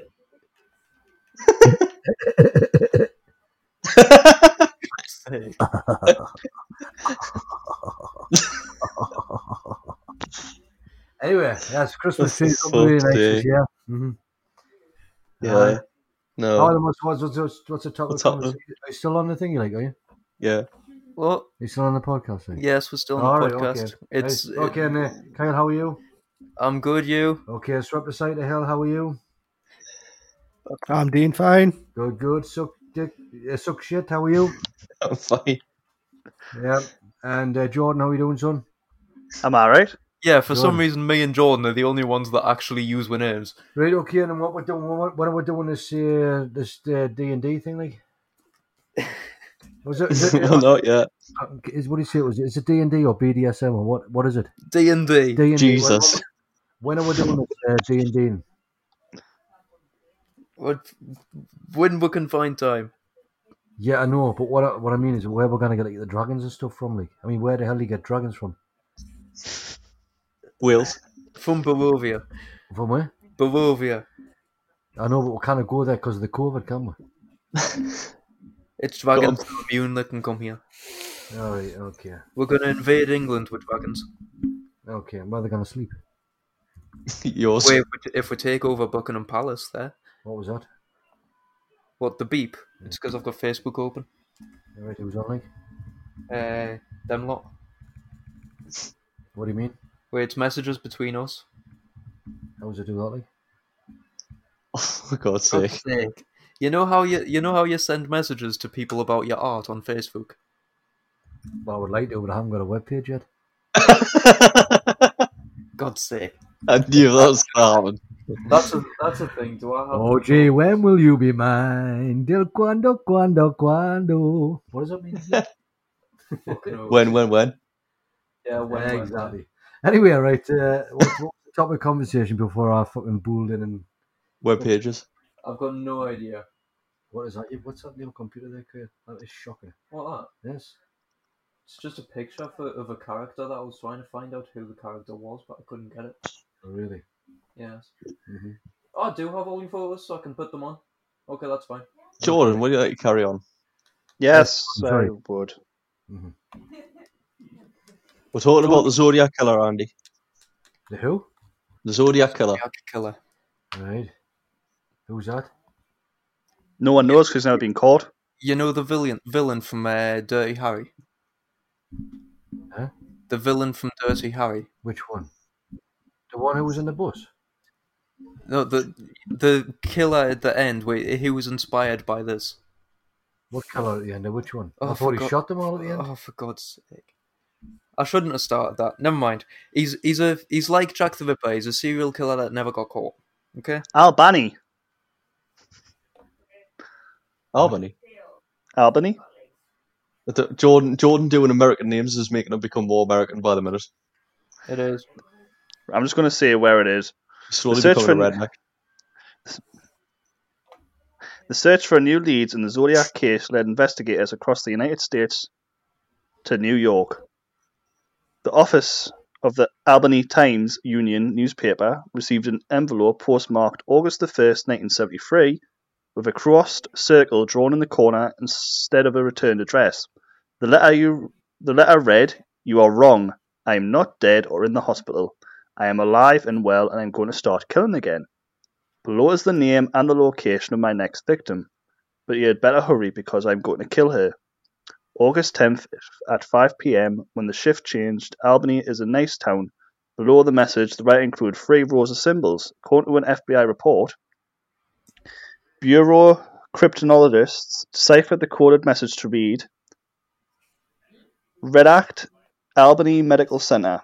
This is only the beginning. Investigators were unable to identify any murders that could explain the vague reference to a victim on August 10th. Handwriting experts could not determine if the new letter was prepared by the writer of the Zodiac letters, due to the lack of significant characteristics in the Albany message, but this possibly could not be eliminated based on the limited analysis. Yeah. And it was finished. And it was, there's never been a report thing again of them. But, but I think that that one was a hoax though, because there was never a confirmed like match to the, the murder or the murder that they said they would commit, and because the handwriting didn't match, so loads of people thought that letter was a fake. Hang on a minute. Was the bloke called Albany or was the place called Albany? The place Right. was Place called Albany. Albany. Is It's, that in, it's anywhere, anywhere, anywhere close to where uh, Bundy was? No, No, no, nowhere near where Bundy was. no, Right. Did they find a body then? Not for that one. Right. So how many did this guy kill then? Or this- Possibly hundreds, but they're pretty much all unconfirmed. And he was never caught. No, Nah. because there was loads of people writing in letters, and there was loads of murders that were similar, and there was no like one weapon. It was all different. Like some people were stabbed, some people were bludgeoned, some people were shot. Uh, so there were some that matched up. Like there were a few that were shot by the same guns and stuff like that. Um, but they, they believe there's some people think it was all one person. Some people think it was him and then some copycat killers like writing letters but not killing people in the same way. And some people believe it's just like a load of random murders and people just like messing with the police. Where they actually think that the New York one was actually a copycat killer. hmm Hmm. Oh, so I see what you mean. So like, it like, like it's cult. Yeah, Yeah. so like they see it and like romanticize it and then copy off it, thinking it's like the same, but obviously because they don't know everything, they don't know everything that the police knows, they'll not get everything right. So they might Well, use if- the wrong weapon or do it in the wrong way. Or... Yeah, well, if we go off the fact that the um the su- the suspect drawing looks like the mask of the uh that was on the neo-Nazi news report, and the fact that the symbol is highly similar, it's entirely possible that it was just a bunch of neo-Nazi killings. It was Mm. basically that. It was basically that type of thing. Of the cult was doing kills all over the country. And then maybe the person that was orchestrating it was writing the letters in, pretending that it was all one person. What about, Yeah. what about my question? What about my question about how many people are actually called Adolf? Right, this is what he asked me the other day, like I would know. I mean, I'm, I'm guessing not a lot now. But it was a, it was a common name. I don't. Well, it must have been because I mean, I watched that film the other day. I was can I mention this? Can I? I don't know what the hell you're Yeah, going to say. I so mean- I'm going to say yes. That uh, Jojo Rabbit. Yes, you can mention. Yeah, Yeah, that was we funny. talk about that. That was funny. You know, well, it wasn't funny. It was it was sarcastic, Satirical. Funny, wasn't it? Satirical is what I was looking for. But um, yeah. With uh, Taika Waititi. Hmm. So, who was the most notorious serial killer in the whole world? Though that is the thing. You would have to say Jack the Ripper, wouldn't you? That's what I would say.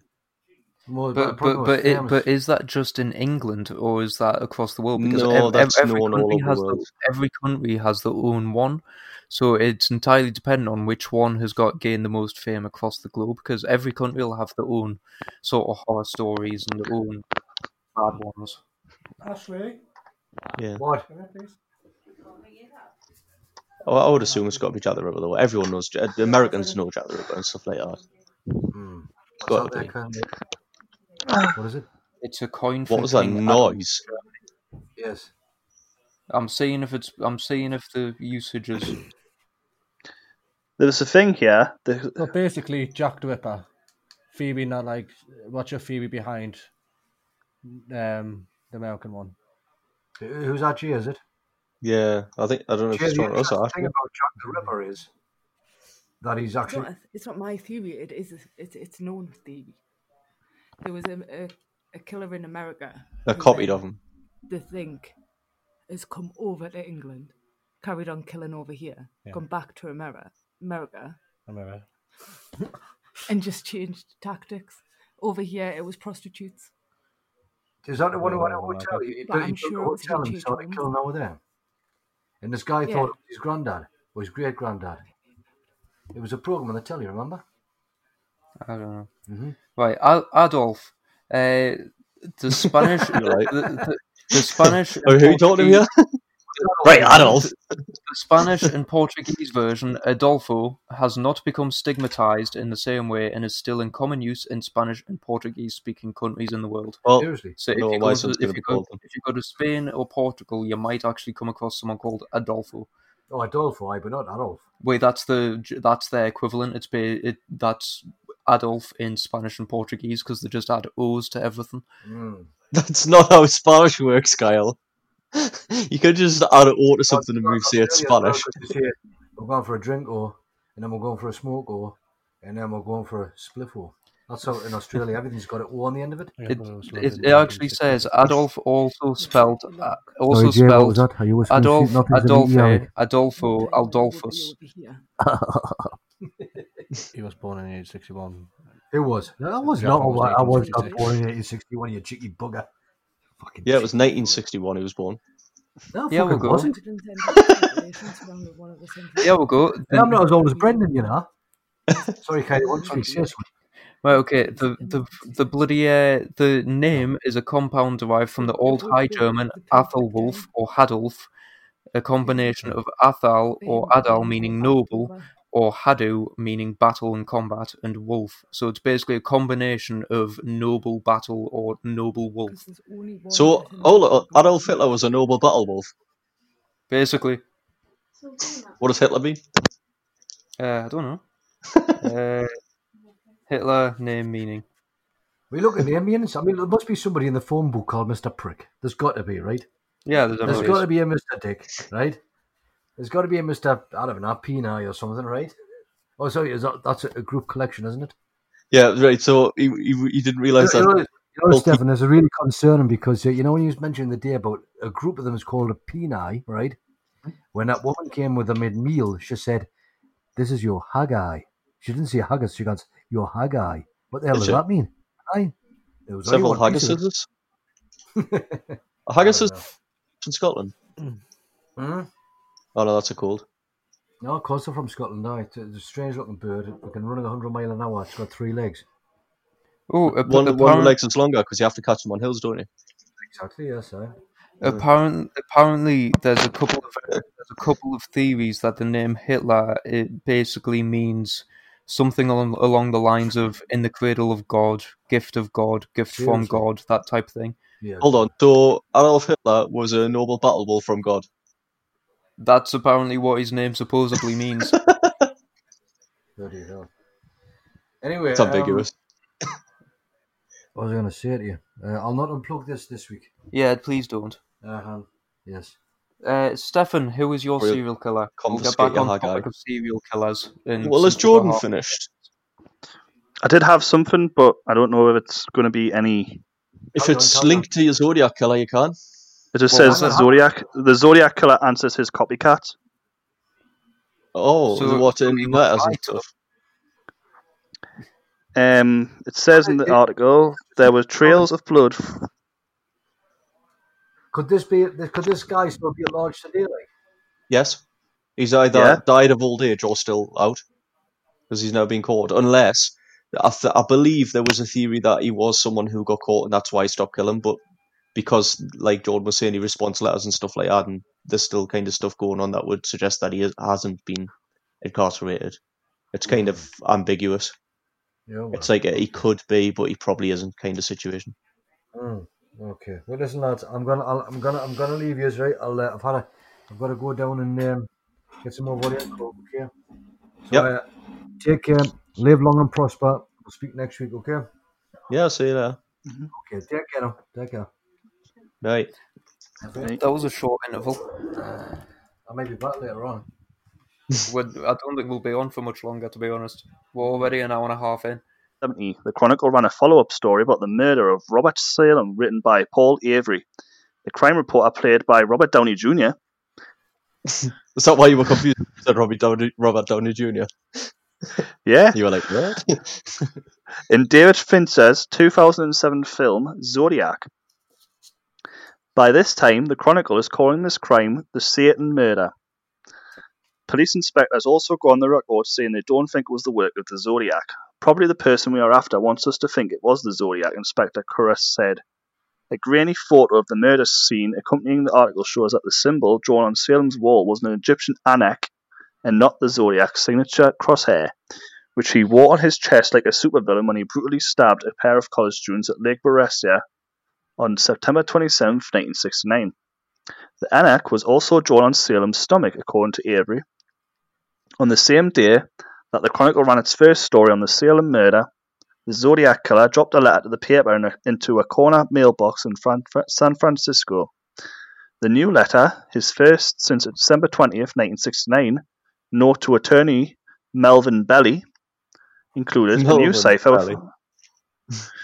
a new cipher with the words "My name is" before it. Slim Shady. I, My name is. My name is.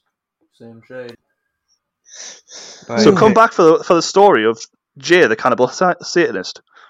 Nah, right. Just Stefan, what's yours? What's your nice, Well, weird, unknown? I have done, or I have found, a bit of a lesser known criminal for each of the nations for which we claim each other to hail from. So, uh, who do you want to do first? So choose someone. Indonesia. so we've chosen Jay immediately for Indonesia. yeah, Oh, well, he's got his mic muted, so for all we know, he's sitting there going, "Ah!" and we don't know. yeah. I mean, I, I did. I did say say a person. I wasn't going to say Jay's fucking Indonesian, but okay. I've actually got a Scottish person, right? But we'll get out that later because I found an Indonesian serial killer. Oh, for God's sake. Right, okay. I swear to God, if you call me Indonesian, I'm going to kill someone. We've already called you about 10 times. Puns. oh, fuck's sake. I'm killing someone. Someone, Yeah. you're not just going to kill all three of them. Nice. That would, because- that would take effort.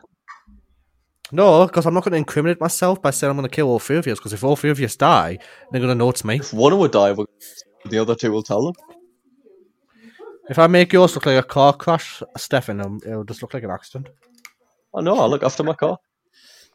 Uh, mhm. I've, we've seen your crashes. You've tried to have a fight with a Shut lorry. up. I think they would believe that you'd cra- died in a crash, to be honest. Okay, on a, Stefan, on a get your private serial road in. Mexico. You can't say that I didn't win with the lorry. You didn't You win. didn't win. Yes, I did. Was your car able to function afterwards? Yes, I drove to By work. function, by function, I mean actually be eligible as a car anymore. Yeah, I drove to work. I just couldn't open the driver's door. I climb across. But that's fine. I fixed it th- that weekend as well. And I made money on it. Made I've actually sold more than it cost to fix it, and I got it for free. So I feel like I won. Anyway, Okay, let's move on. who's this Indonesian serial killer that Jay is? Ahmad Suradji, Oh, also known as That's a Nasib and a half. Kalawang, also known as Datuk Maringi. hold on a second. Did you just say massive Kelawang? No, Nasib Kelawang. That's definitely me. Massive Oh, killer killer no, uh, born 12th of December 1952 and deceased um, by being given the, the criminal penalty uh, of death on 10th of July 2008. He was an Indonesian serial killer who admitted to murdering 42 girls and women between 1986 and 1997. Siraji's victims, ranging in age from between 11 and 30, were strangled. After buried in the ground up to their waist as part of a ritual, he buried his in a sugarcane plantation near his home, with their heads house, which he believed would give him extra power. Now, Hold on. I he, read it. believed, he, he believed killing them and burying them in a sugar in a sugar field would give him power. well, right. I'll, I'll, I'll get on to that. So, he lived in Medan, in the capital of Indonesia's North Sumatra province. He worked as a cattle breeder and as a dukun, a class of shaman reputed to possess supernatural powers. Suradji's clientele were often women seeking his guidance on how to find good fortune or maintain their beauty. According to Suradji, his deceased father visited him in a dream in 1986 and commanded him to murder 70 women and ingest their saliva as part of a black magic ritual that would gain him supernatural powers. So that's why he did it. Was this? Did he have to ingest the saliva all at one point? Because which in which case some of it would have been stale and nasty as fuck. Not that it's not nasty as fuck already, but you know. Well, I do know how it worked, but I will, I will read. I'll read on because it says about. There's a section about the murders, and then if it doesn't tell you in here, I will say it. Right. So, on the 24th of April 1997, 21-year-old Sri Kelma Dewi asked a 15-year-old rickshaw puller named Andreas to take her to Datuk. She informed him to keep it a secret and never request to be picked up. Three days later, Dewi's naked, decomposing body was found in a sugar field, sugarcane field by a man and was later dug up by a group of people who then called the police. Andreas reported to the police and Dewi's family that he had dropped her off at Suradji's house three days earlier, and so the police visited Suradji for confrontation. Although he denied any links with Dewi's killing, police found her handbag, dress, and bracelet in his home. He was later arrested on April 30th, 1997. During interrogation, Siraji slowly confessed to Dewi's murder, but also revealed that he had killed up to 42 girls in the same fashion, and in an excavation process had to be carried out in the sugarcane field where Dewi's body was located. Throughout the process, a total of 42 confirmed bodies had been found, with some being decomposed to the point that they were unidentifiable. He told police, "Go on." like when you say shamans and stuff, my brain immediately goes back to like quite a few years ago, not the nineties. Yeah, no, the night. Um, he told police that he had a dream in 1986 in which his father's ghost directed him to drink the saliva of 70 dead young women so that he could become a mystic healer. Siraji thought that it would take him too long to encounter 70 random dead young women, so he took up the initiative to kill. As a sorcerer, or Dukun, the women came to him for spiritual advice for such things like making themselves more beautiful or richer. So Siraji would cast a spell on their spouses so that they'd never have an affair. He would take them to a sugarcane field and bury them up to their waist, claiming it was part of the ritual. At this point, he would then strangle them until they were dead and proceed to drink their saliva. After that, he would strip the clothes from their bodies to accelerate decomposition, bury them, uh, di- sorry, dig them out, bury them back into the ground with only their heads shown and, and pointing towards his house.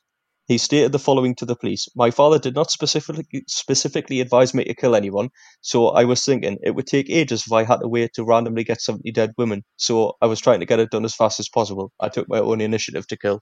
He was an imp- he was an impatient impatient spiritualist. I've never heard of an Yeah. impatient spiritualist. we, talk, we talked about the monks who spend like 10, Yeah. 10 years going up and down a fucking mountain every day and shit like that. How do you think they would feel hearing someone go, eh, I thought it would take too long, so I started killing people to speed up the process? yeah. Um, yeah, but also he apparently so he said it was part of the ritual. He bury them up their waist, and then he would proceed when they were totally defenseless and half buried. He'd just strangle them, drink their saliva, dig them back up, strip them, then bury them back on the floor, but leave their head shown. So, but How did no one to find a po- pointing to his house. But the thing is about that, it was a sugarcane field. How did nobody walk along one day and just randomly trip over a head?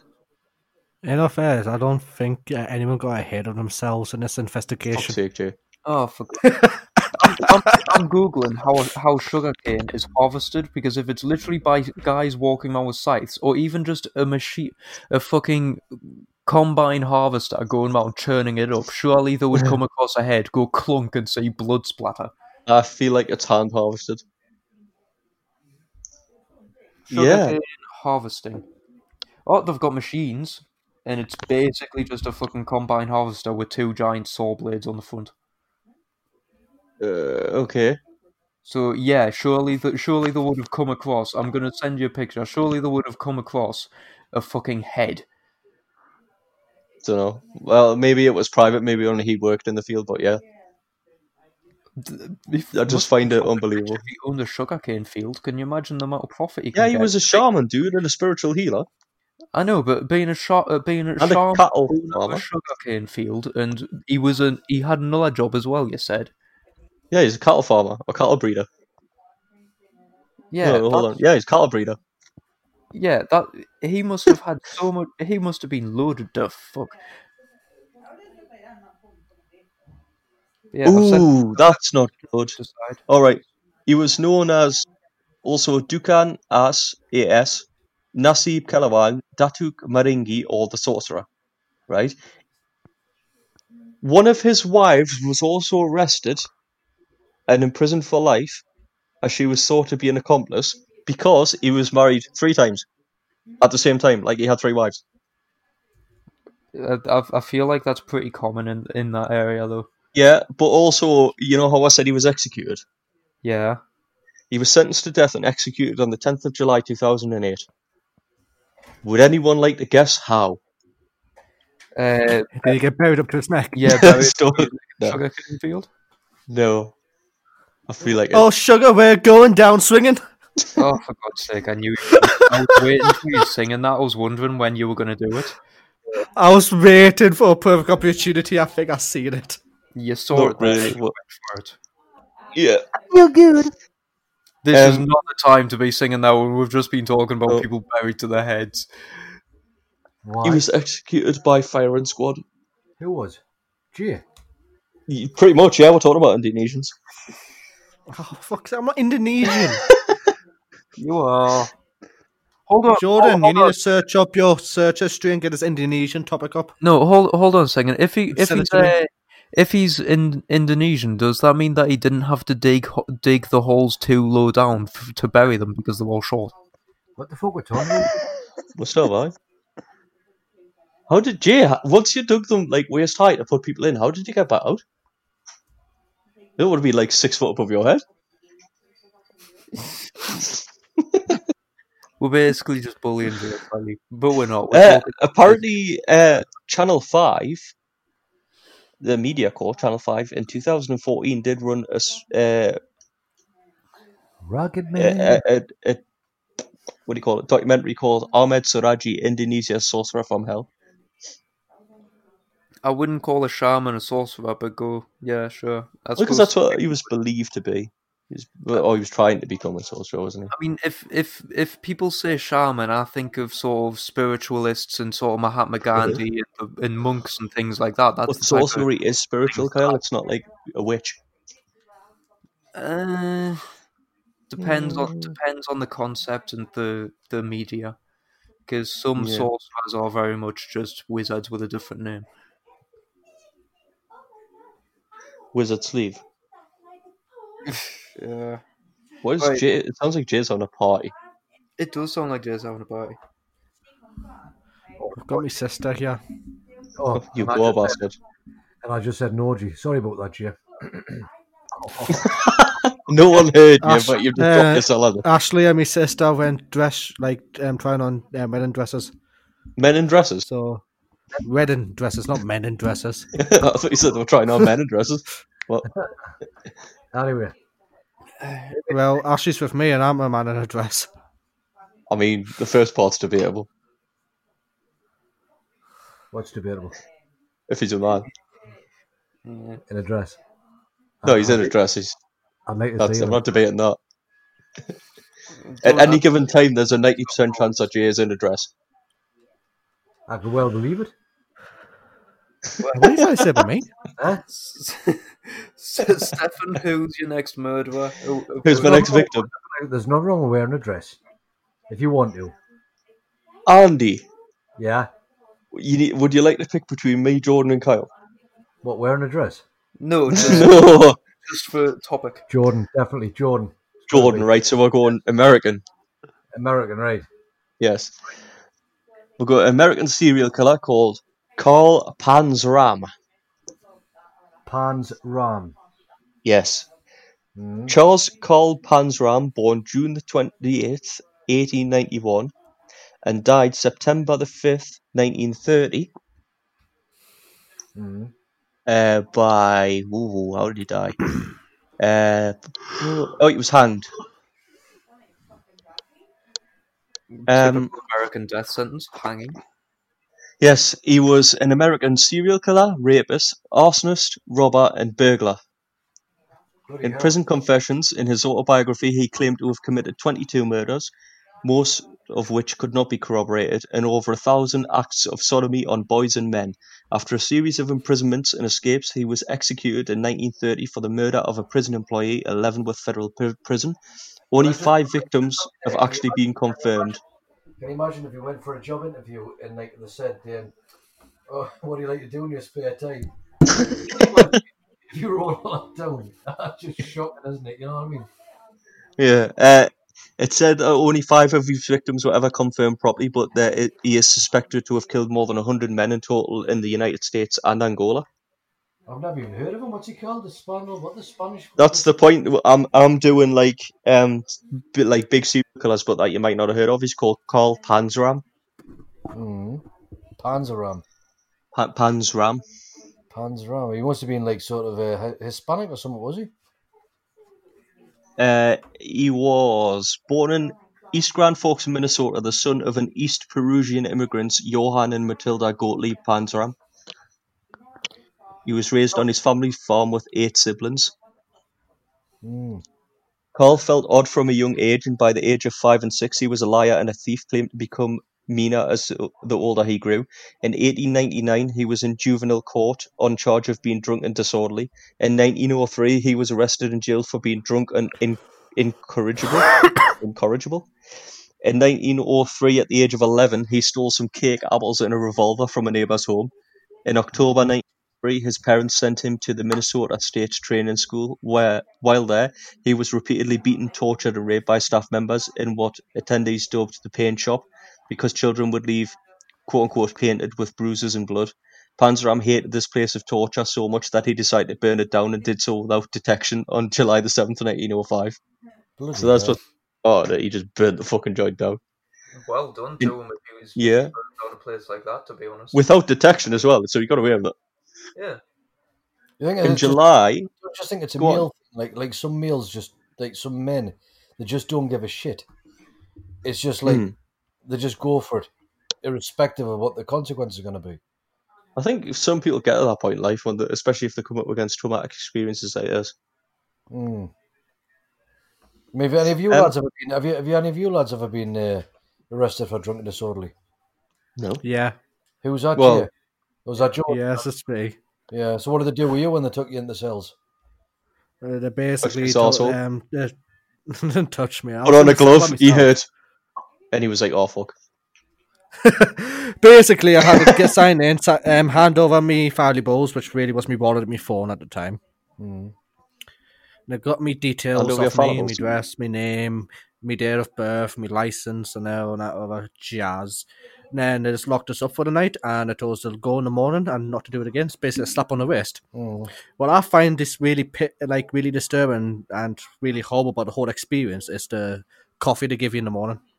They don't even give you any breakfast. They give, they give you a coffee, a shit watered down coffee. I'm sure they piss in the coffee cup and give you it. You're joking? they didn't even give me a cup of coffee. They chucked, they chucked me. They chucked me out at four o'clock in the morning. It was like six o'clock in the morning when I got chucked out. No, it was four o'clock for me. I got. I, I, I was out drunk this night. I came. I, I got, came past the pub right, and I seen this copper, but I thought it was a taxi. So I'm telling him, window and I says, "Can you take us back to Woodrington Station, mate? Can you take us back?" And he got out and he pushes the ground. He goes, "I'm not a fucking taxi driver." I says, "Fucking hell, you're not a happy fucker either." I said, "What the hell?" I, was so- so forward. I told him a fuck off, right? And I started walking away, and he said, "What did you see? I says, "Fuck off, you prick! I'll just walk it." And then he he come along and he says, yeah, "You want to lift to the station, do you?" I thought he meant Widdrington Station. I said, "Yeah, great." So I jumped in the back, right? and he went over the railway lines, and I says, "No, mate, it's back there, man. It's back there." He said, "I'm going to take you to that fucking station." Oh, I mean, I was absolutely bladdered, right? So I got the police station, and they took us in, and they took they take your details and stuff like that. And he says, uh, "He says, uh, can I have your shoes?" I goes, "What for?" He says, "In case you try and hang yourself with your shoelaces." I says, "That'll be a fucking physical impossibility." And then he says, "And I want your belt as well." I says, "What for?" I says, "Me bloody pants will fall down." He says, "In case you try and hang yourself." I says, "Hang myself." I says, "I couldn't even stand and have a piss, let alone fucking try and hang myself." I they chucked us out four o'clock in the morning, and I said to them, "Is there any chance of a lift back to Woodrington Station?" She goes, "Fuck off, get out." So I went by the pegs one and strapped me mate's car. Oh, honestly, took us two days to recover from that. That was a that was a that was a proper proper drink and bend out like. The fact that you were Wood, you were saying Woodward Station does that mean it was when I, me, and my mother were here? No, no, God, it was before. No, it was when I was living with your, your, your grandma, grandma, and granddad's. It was a, it was. I was when I started drinking on the Friday night, and this was the Saturday night. I never stopped. It was unbelievable. Back in the days when you could drink the Castle Exhibition. Anyway, what we're talking about before that? Sorry about that, boys. Killers. No, there was no, there was no killers in the cells with us. I hope. I don't think so. There was. You hope you were Uh, too pissed to remember. Pissed? No, I wasn't pissed. I was absolutely shit faced. I was absolutely one. Honestly, honestly, I tell you what, honestly, I honestly thought it was a taxi because I'd seen the thing on the top of the the car. Now that's a long time ago, lads. When you see the thing on the top of a police car. What Anyway. a lie. Still have them. Mm, The light bulb. it's like police cars don't have light bulbs anymore. mm. Uh, yeah, so on in January 1906, Panzram was paroled from Red Wing Training School after stealing money from his mother's pocketbook. By his teens, he was an alcoholic and was repeatedly in trouble with the authorities, often for burglary and theft. He ran away from home aged 14, and after a couple of weeks after his parole, merely two weeks after attempting to kill a Lutheran cleric with a revolver, he decided to be a hobo. He often travelled via train cars, and he later claimed that he was once gang raped by a group of hobos aboard a train. Why do you find that funny?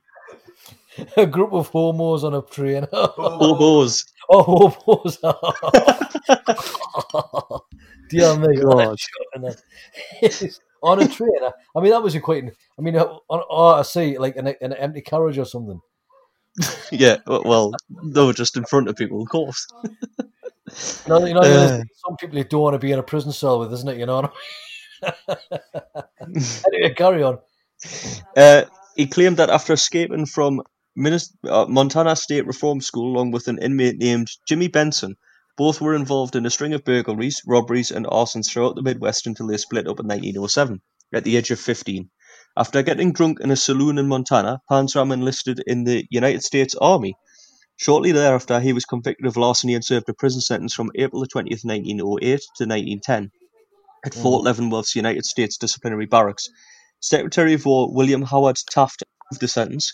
Panzram later claimed that any goodness left in him was smashed out during the Leavenworth imprisonment. After his release and honorable discharge, dishonorable discharge, sorry, Panzram resumed his career as a thief, stealing anything from bicycles to yachts. Hmm. That's quite a jump. How's he Yacht? nicked a yacht? Yeah.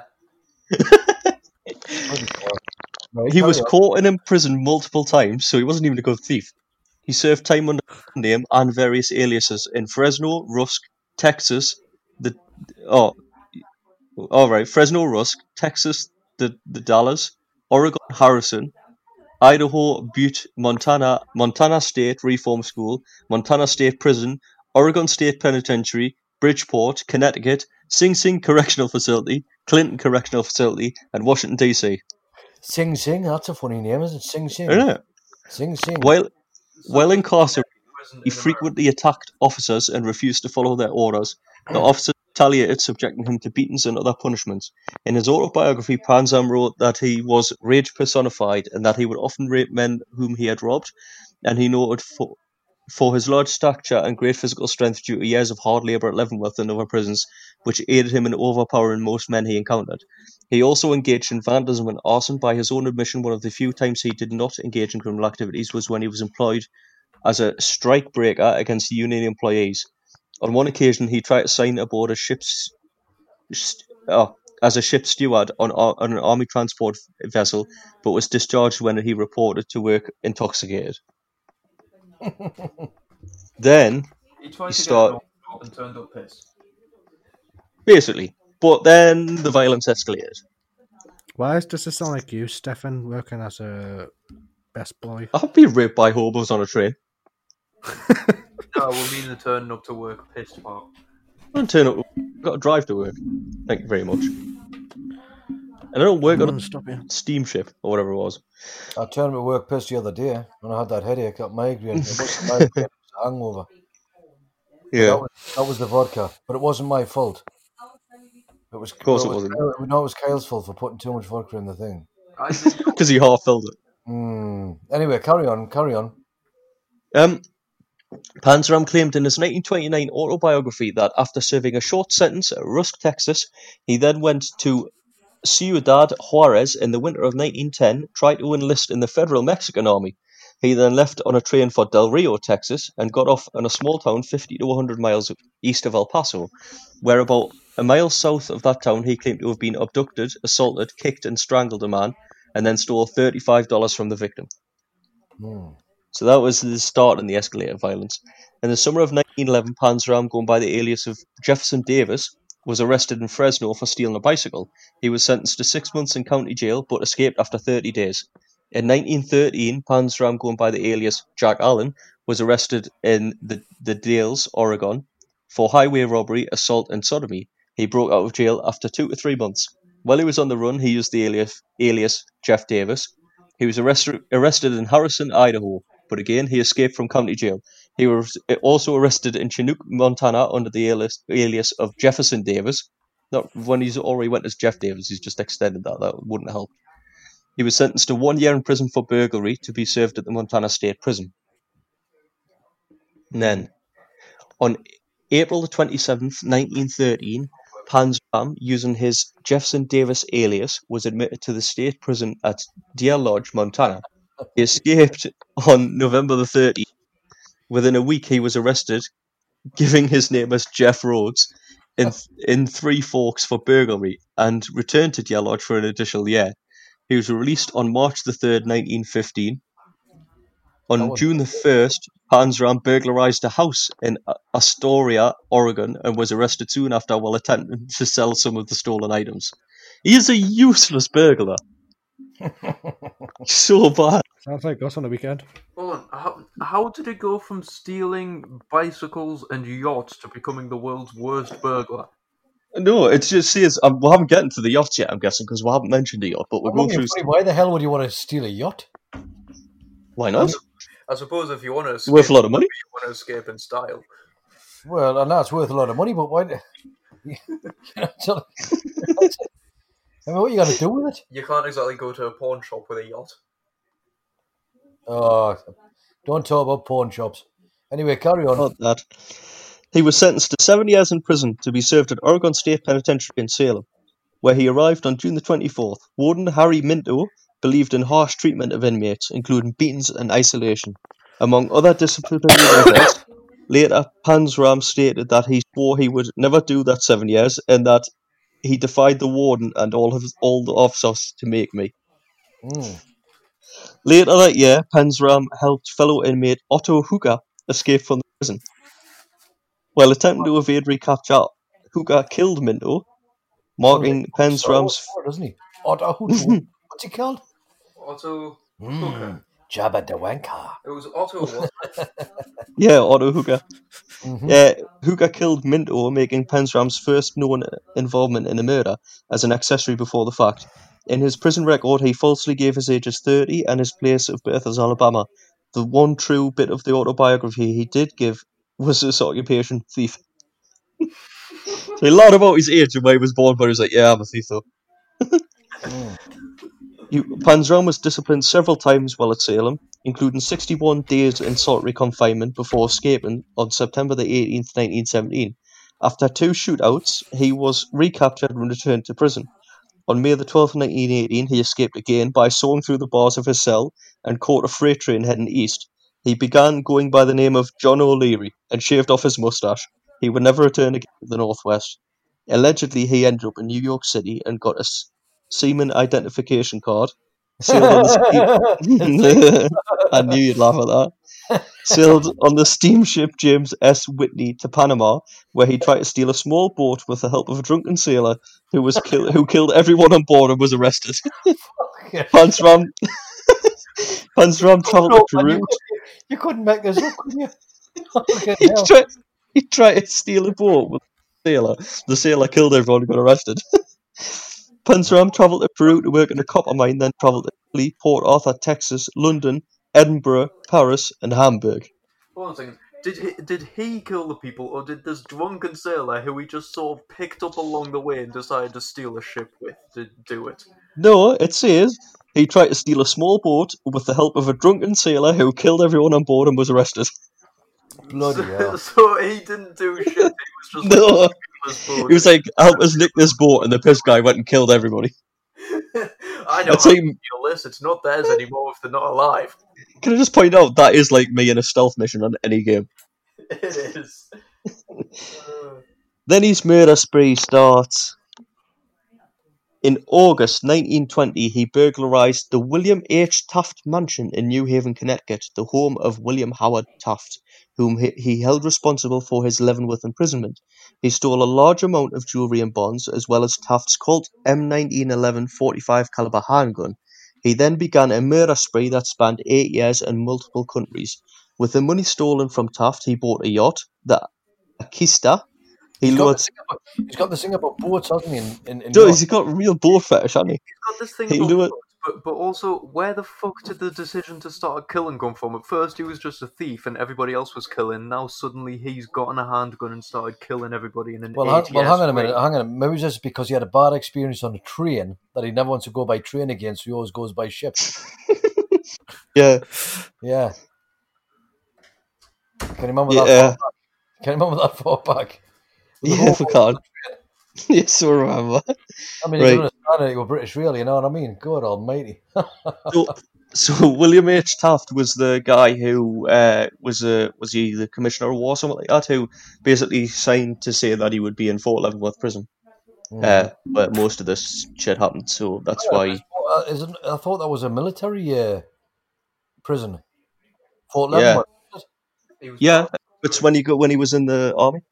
He was he was in the army and he was arrested while he was in the army for being a twat. Right. I see. So, Carry on. Where's Jordan? uh, Pub. Jordan's still here. has, hasn't he? He's not. He's away at the pub. He keeps on Jordan. buggering up. Come back. Yes. So he's Oh. been talking. His lines are moving and everything. I did. I did ask for Jordan serial killer. To be honest with you. This is Jordan serial killer because Jordan, Jordan's American. What? So this is the American. Oh, killer. hang on a minute. Hang on a minute. I'm lost here. We, we do.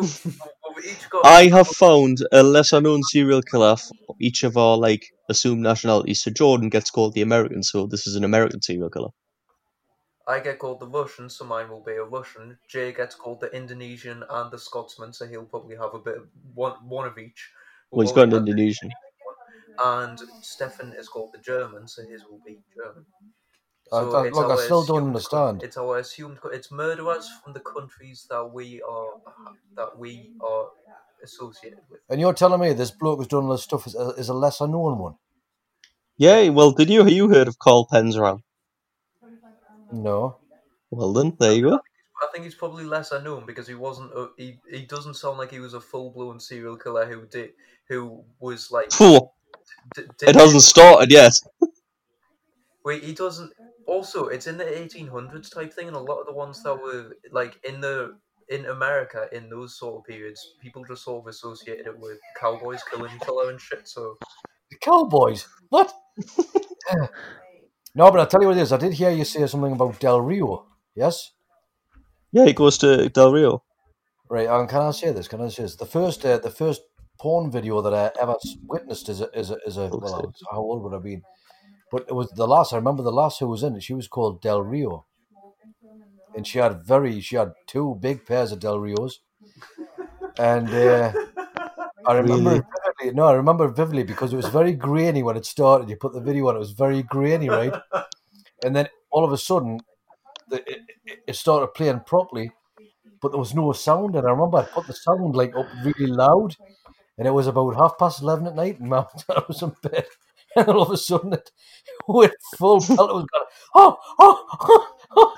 I don't know how fast to get the fucking machine and try and switch it off, like, but yeah, but she was called Del Rio. Can I say that? Can I? We'll have to be cut out. no, that's fine. I just love the fact that I'm learning worse and worse stuff about you every time you come on this podcast. Oh no! I'll tell you, I'm Jordan, I'll, tell- I'll, I'll, I'll tell you the one about uh, what is all this? Oh, oh, oh! You'll be fascinated, but I can't mention that. Right, he's ready. So he bought this yacht called the Akista. Right? He lured sailors away from New York City bars, got them drunk, raped them, and shot them with a stolen Taft's pistol. He then dumped their bodies near Execution Rocks Light in Long Island Sound. He he claimed to have killed ten sailors in all. The sailors' murders ended only uh, only ended after the Akista ran aground and sank in Atlantic City. So basically, not only was he a shit thief, but he was a shit sailor as well. This guy has no luck, has he? Nah, his last two potential victims escaped to parts unknown. On October the 26th, 1920, uh, Panzram, using the pseudonym John O'Leary, was arrested in Stamford, Connecticut for burglary and possession of a loaded handgun. In 1921, he served six months jail in jail in Bridgeport, Connecticut. He then caught, after leaving, uh, escaping from jail again, he then caught a ship to the south, to south, to southern Africa, and landed in Luanda, the capital of colonial Portuguese Angola at the time. In 1921, Panzram was a foreman of an oil rig in Angola. He later burned the oil rig down out of spitefulness. Bloody hell! I mean, burn you- it down. How do you burn it? Oil rig down? I mean, it's pretty funny. I mean, like yeah, it is oil. yeah.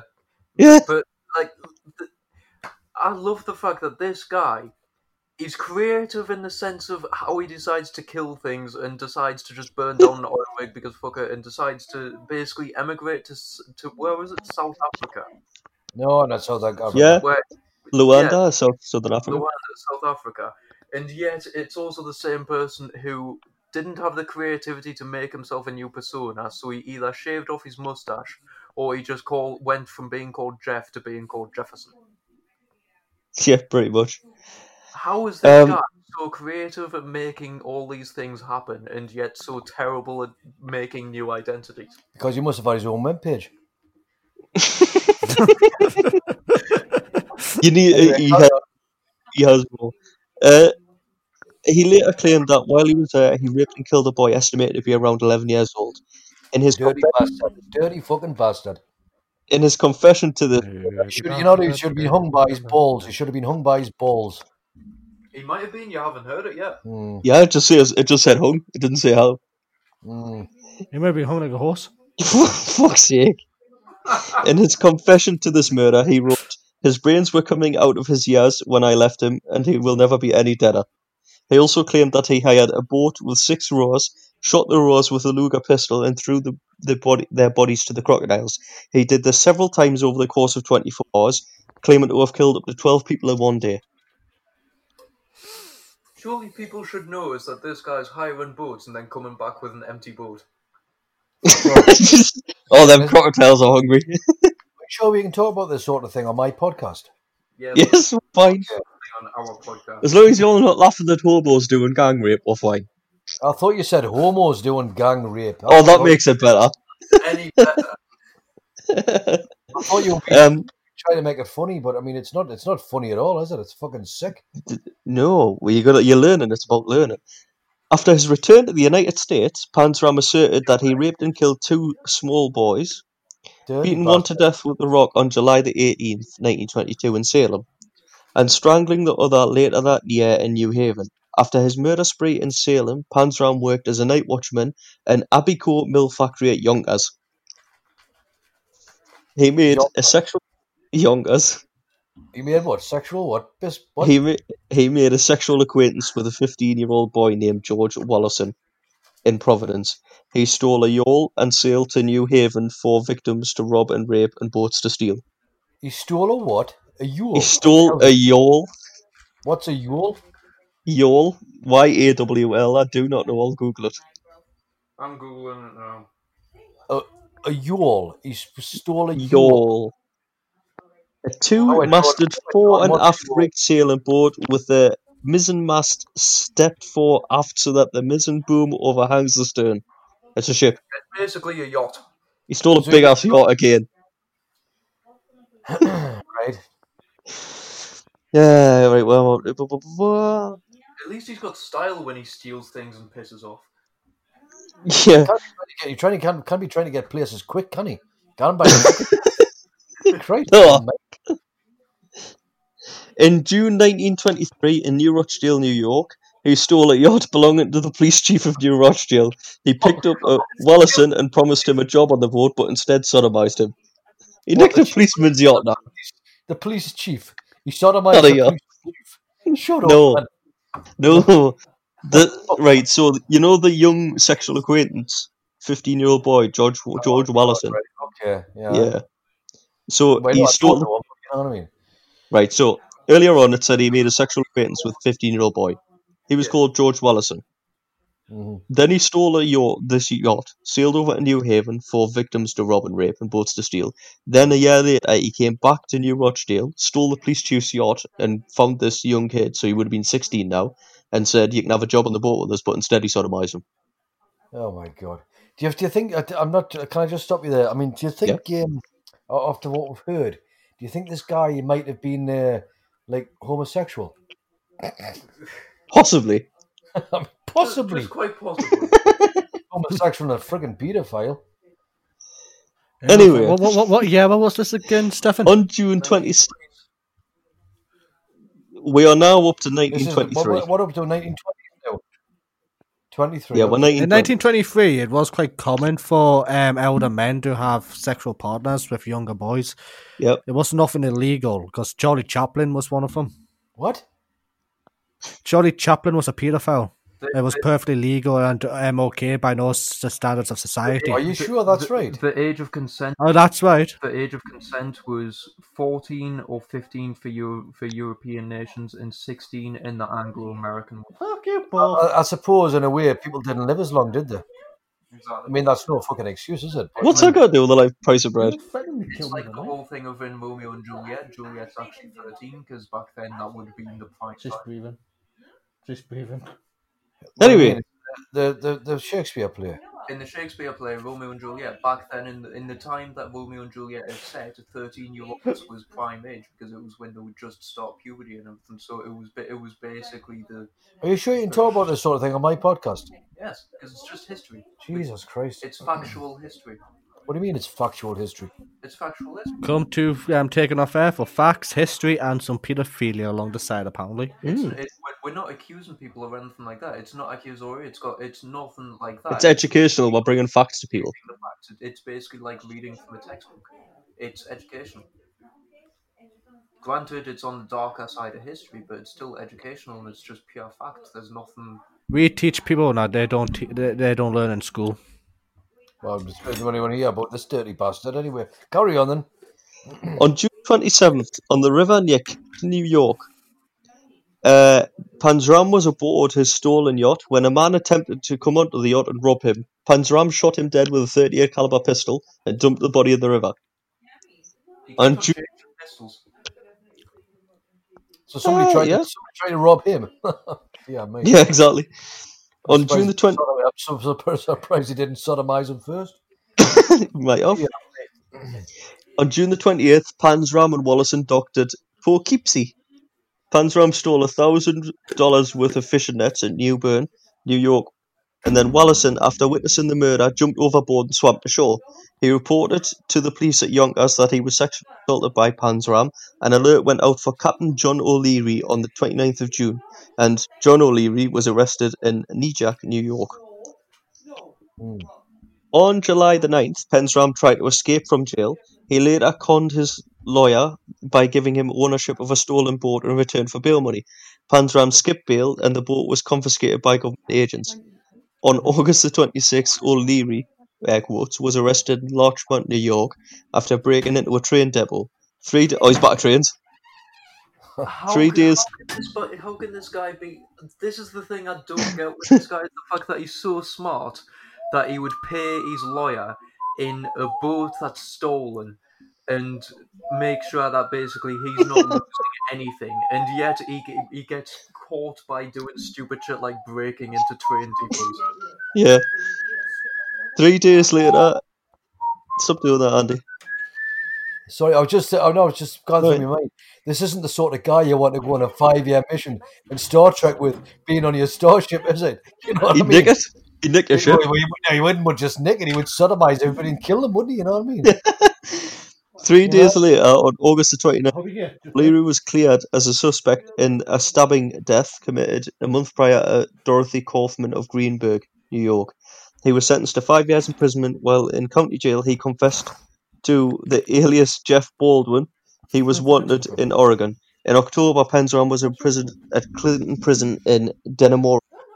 He was discharged July 1928, and he allegedly committed a murder in Baltimore in the summer of 1928. So it looks like, it looks like, it looks like a tit with a little nipple on the end, doesn't it? like hanging down. Why are you so obsessed with that cobweb? It just look weird. Sorry, sorry, Steph. I was uh, distracted by on the ceiling. It's all right. Mhm. On August the 30th, Oh, 1928, you have some now? Panzram was arrested in Baltimore for a Washington, D.C. burglary. He stole a radio and a jewelry from the home of a dentist on August the 20th. During his interrogation, What did he you see from stole jewelry and a radio. Right, a radio. Yeah, Was it a Dab radio? it must have been. He must have wanted on his ship that he just nicked. For hard seventies, yeah. no, it wasn't. This is 1928. They didn't have hard 70s. It hadn't happened yet. Of course, he I. wanted hot 1870s. Hot 1870s. Can you feel the force? Can you feel it? Right, carry on. Sorry, carry on. During his interrogation, he confessed to killing three boys earlier that month one in Salem, one in Connecticut, and 14 year old newsboy in Philadelphia. Panzram mm-hmm. later wrote that he had contemplated mass killings and other acts of mayhem, such as poisoning a city's water supply with arsenic or scuttling a British warship in a New York harbour to provoke a war between the United States and Britain. Ships, hasn't he? He's, he's got his fetish with ships. He's got this aesthetic of burning things down and sabotaging everything he can get his hands on. So, hold This on. guy's master at sabotage, a failure at burglary, and gets caught every time he uses a new name. And likes to be sodomized by hobos or homos or whatever. Carry on. But it said that so he planned other other acts of mayhem, such as poisoning a city's water supply with arsenic. Okay, that's viable. Or scuttling a British warship in a New York harbour to provoke a war between the US and Britain. So how was he going to sink a British warship in a New York harbour? How was he going to do that? Because his Well, Nick yacht ain't going to sink a warship, is it? You sound like this bloke is trying to probably trying to bugger the ship to death. Was he? Was he trying to do was, the bloody? was he going to Tea ram it with a yacht? He was going to ram it with his yacht. If you ever just bounce off it. For a start, he'd be approaching three miles on. If the wind was the wrong way, he wouldn't be able to get near it. Imagine if it turns out this guy was was part of the Boston Tea Party, and this was just one of his attempts. Oh, yeah, miles away. That just the Boston Tea Party was like years ago, man. I It know, was, but can you imagine if he was like related or something, or he just read it in a book or something, and he was like, "Right, I'm doing that." mm. no, I think it's just like semen. Yeah. Anyway, carry Yeah. on. In light of his extensive criminal record, understatement, he received a 25 years to life sentence upon arriving at Leavenworth Federal Penitentiary, inmate number 31614. He warned the warden, I'll kill the first man that bothers me, and was given a solitary job in the prison laundry room. On June the 20th, he beat the prison laundry foreman Robert Warnke to death with an iron bar and was sentenced to death. He refused to allow any appeals of his sentence in response to offers from the death penalty opponents and human rights activists to intervene. He wrote, The only thanks to you and your kind will ever get from me for your efforts on my behalf is that I wish you had all one is that I wish you all had all had one neck and that I had my hands on it. So basically he was like, if any human rights people try to save us, I'm just gonna strangle them. Hell. While on uh, death row, Panzram was befriended by an officer named Henry Philip Lesser, who would give him money to buy cigarettes. He was also astonished by one of his. Oh, Panzram was so astonished by one of his acts of kindness uh, that after Lesser provided him with writing materials, Panzram, while waiting his execution, wrote a detailed summary of his crimes and nihilistic philosophy. In this, he made quite clear that he did not repeat in the least of all the robberies, murders, rapes, and arsons that he had been involved in. It began with a straightforward statement In my lifetime, I have murdered 22 human beings. I have committed thousands of burglaries, robberies, larcenies, arsons, and last but not least, I have committed sodomy on, no, on more than 1,000 male human beings. For all these, I am not the least bit sorry. that was the opening statement. Sounds like a Panzram top was Panzram was hanged September the 5th, 1930. As officers attempted to place a black hood over his head, he allegedly spat in the executioner's face. When asked for any last words, he responded, Yes, hurry up, you Hoosier bastard. I can kill a dozen men while you're screwing around. I like this guy a lot. His grave at Leavenworth Penitentiary Cemetery is marked with only his prison number 31614. Bloody hell. That's unbelievable. How is this That's guy mint. not more well known? This guy's a legend in he spat in the guy. the worst way, but he should be he should be like an urban legend that you use to scare children or some shit. Yeah, he spat in the executioner's face, and when, when he was asked for any last words, he said, Hurry up, you Hoosier bastard, I can kill a dozen men while you're screwing around. Hmm. Well, it's Yeah. interesting. So that's called Panzram. Panzeram. Which country's next? Who's who's it between? It's me and you, isn't it? It is me and you, so you can have Russia or you can have Germany. Okay.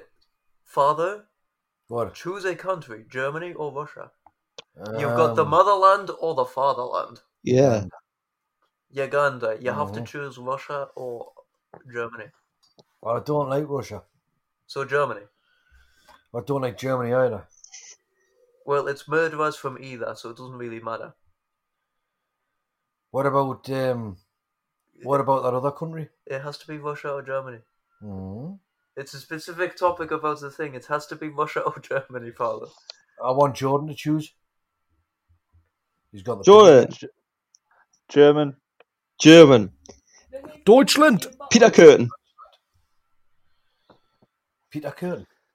Well, it's actually got an umlaut on the U, so it might be uh, Cu- Cur- Kürten, but I'm I'm messing up everyone else's.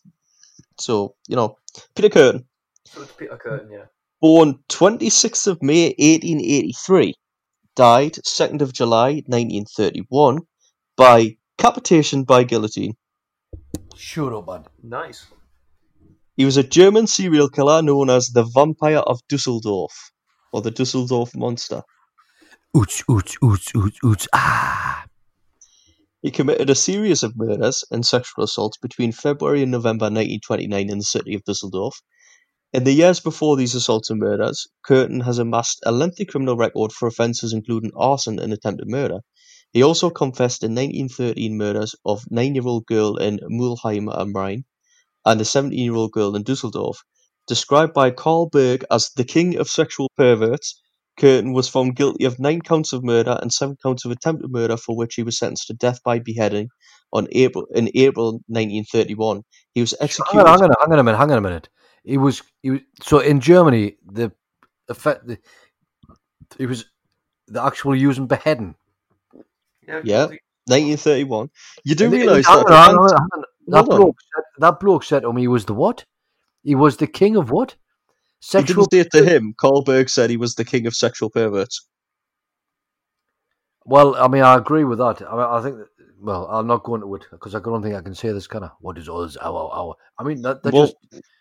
The, I the mix- disagree because I think the other guy that we're just reading about was the king of sexual perverts.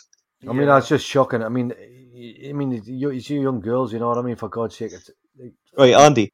This is 1931, and you're I know what I would do with the guillotine. Uh, guillotine, I wouldn't give him. I would, I would kick him all over the place first. Andy, Give him a good beating with a bloody iron bar. Andy, Say that, kind of. Yes, you can say that. I'd cut his balls off. I make, I would make him eat his own balls and. and, and, and Andy, uh-huh. you're, Yep. you're shocked that he was executed by guillotine in 1931. You know the French still used it till about the 70s. The 70s. Yeah. Yeah.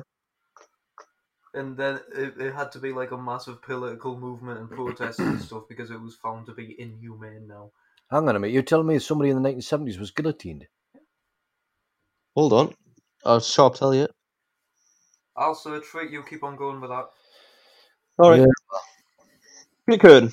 Um, yeah, he was executed on July 1931, aged 48. He became known as the Vampire of Dusseldorf because he occasionally made attempts to drink the blood from his victims' wounds, and also as the Dusseldorf, Dus, Dus, Dusseldorf, Dusseldorf Monster, both because the majority of his murders were committed in and around the city of Dusseldorf and the savagery he inflicted upon the victims' bodies. That's shocking, that. I'll tell you what it is. This is, this is, this is getting. Oh, Yeah, here we go. Uh, uh, Hamida Djandoubi. Uh, he was from Tunisia. Uh, he was a Tunisian who moved to France. He was sentenced to death in France. He moved to Marseille, France in 1968, and six years later, so 1974, he kidnapped, tortured, and murdered 22-year-old Elizabeth Bousquet, his former girlfriend. He was sentenced to death in, Feb- in February 1977 and executed by guillotine in September that year. So 1977 was the last ever official guillotine death in Jesus the Christ, I Western can't world. believe it. I can't believe it. Well, I've just read, I've just read the first sentence, and I'm not surprised this guy was fucked up. Hmm. Who? Which guy? The Hamida guy? No, Peter Kürten. Ah, okay, fair do. Oh. Hey, Peter? Kürten was born into a poverty-stricken, abusive family in Mulheim am Rhein on the 26th of May 1883, the third of 13 children, two of whom which, whom which died at an early age. Kürten's parents were both alcoholics who lived in a one-bedroom apartment. Kürten's father frequently beat his wife and children, particularly when he was drunk. While intoxicated, Kürten's father often forced his wife and children to assemble before him, ordering his wife to strip naked and engage in intercourse with him as the children Oh, watched. What? Hang on a minute. He's, he's, he's, My looks fell off. His parents were his parents were alcoholics. His dad used to beat his beat his mother. I'll start the sentence again. Do you want us to start the sentence again? No, me, me looks fell off. Me, me hearing, what were they called? Hearing aids. Uh, me, Head, Aye. headphones, headphones, yeah, sorry. Right, they lived in a one-bed apartment. hmm His father frequently beat his wife and children, particularly when he was drunk. While intoxicated, Kürten's father often forced his wife and children to assemble before him, ordering his wife to strip naked and engage in intercourse with him in front of the children as they watched. Gee. He was jailed for 15 months in, nine in 1894 for repeatedly raping his eldest daughter, who was 13. Dirty Shortly thereafter, Kürten's mother obtained a separation order and remarried and relocated to Dusseldorf. He should have been guillotined, that fucker, I tell you. hmm In 1888, Jordan, hold Jordan. on, Jordan. hold on, 1883, he was born 83. I don't know, hang on, I thought this was supposed to be light, light-hearted kind of entertainment. You know what I mean? Some of This is, like deep, heavy shit. No, some of it is, and sometimes we do the sometimes we we do the heavier stuff, the the factual historical stuff. I know, Sometimes but it we'll just it's, it's, it's really going downhill about. tonight. I mean, we're Uh, talking do you want us to lighten it up? Oh, Howard, tell, don't don't tell Right. me we don't pinch a yacht or something. Dear God. No, so in 1883, obviously he was born. So in 1888, so when he was five, hmm Yeah. Kürten attempted to drown one of his playmates. Oh my God.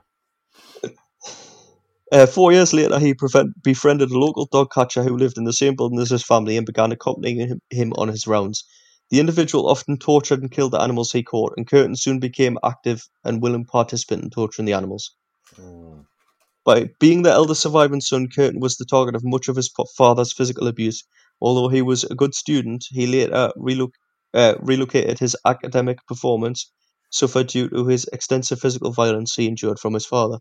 He frequently refused to return home from school. From an early age, Kürten often ran away from home for periods ti- of time, ranging from days to often weeks.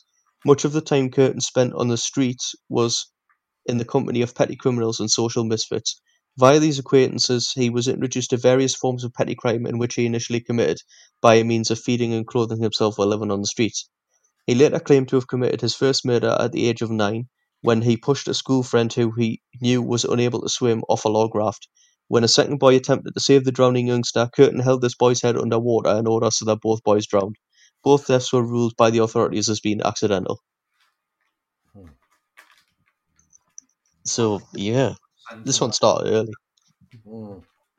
Anyway, listen. On that note, I'm gonna have to go away, boys, because I've got to be up early in the morning. Okay.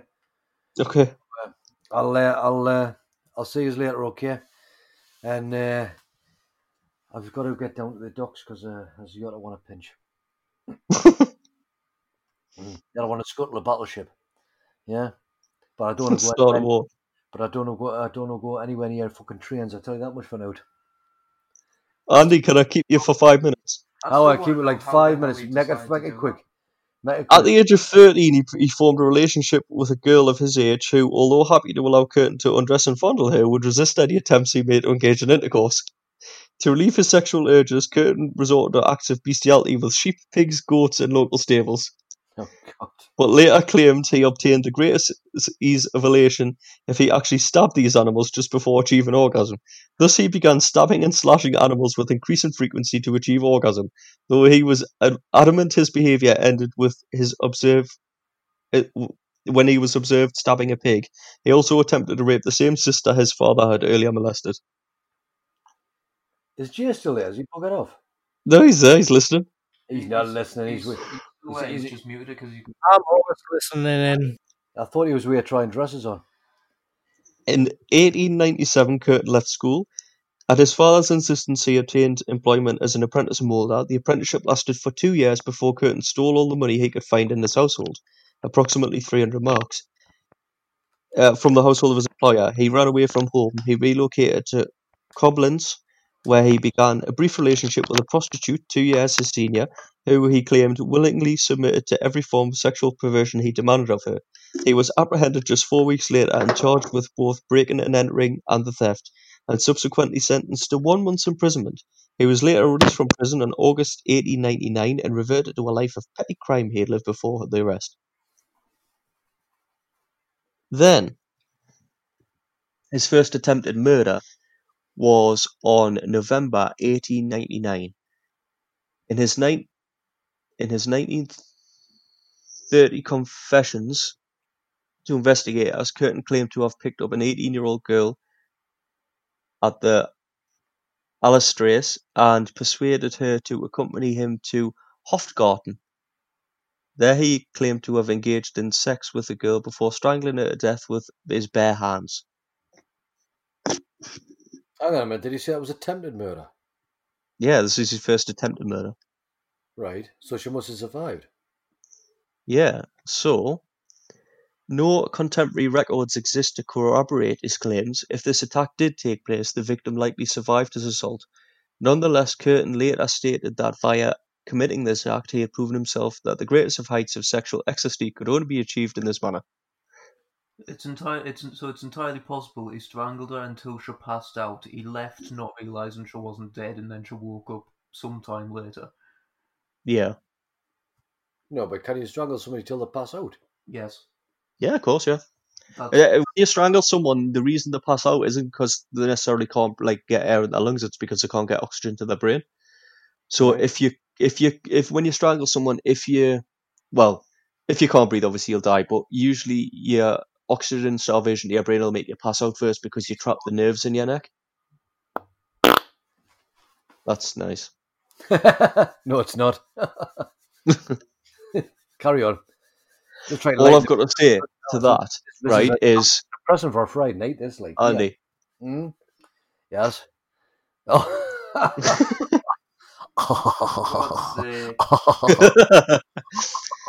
Shortly thereafter, in 1900, Kürten was arrested for fraud. He could be re- he would be rearrested later the same year for the same charge, although on the second occasion, charges pertaining to his 1899 Dusseldorf thefts plus the attempted murder of a girl with a firearm were added to the indictment. Consequently, Kürten was sentenced to four years imprisonment on October 1900. He served the sentence in Derendorf, a, a, dis- a borough of Dusseldorf. Released in the summer of 1904, Kürten was drafted in the Imperial German Army. He was deployed in the city of Metz in Lorraine and served in the 98th Infantry Regiment, although he soon deserted. That autumn, Kürten became or began committing acts of arson in which he would discreetly watch from a distance as emergency services attempted to extinguish, extinguish the fires. Majority of these fires were in barns and haylofts, and Kürten would admit to the police that he had committed around 24 acts of arson upon his arrest on that New Year's Eve. He also freely admitted that these fires had been committed both for his sexual excitement and the hope of burning sheep tramps alive. Oh, oh no, sorry, sheep tramps. I'll start again. He also freely admitted that these fires had been committed for both his sexual excitement and in the hope of burning sleeping tramps alive.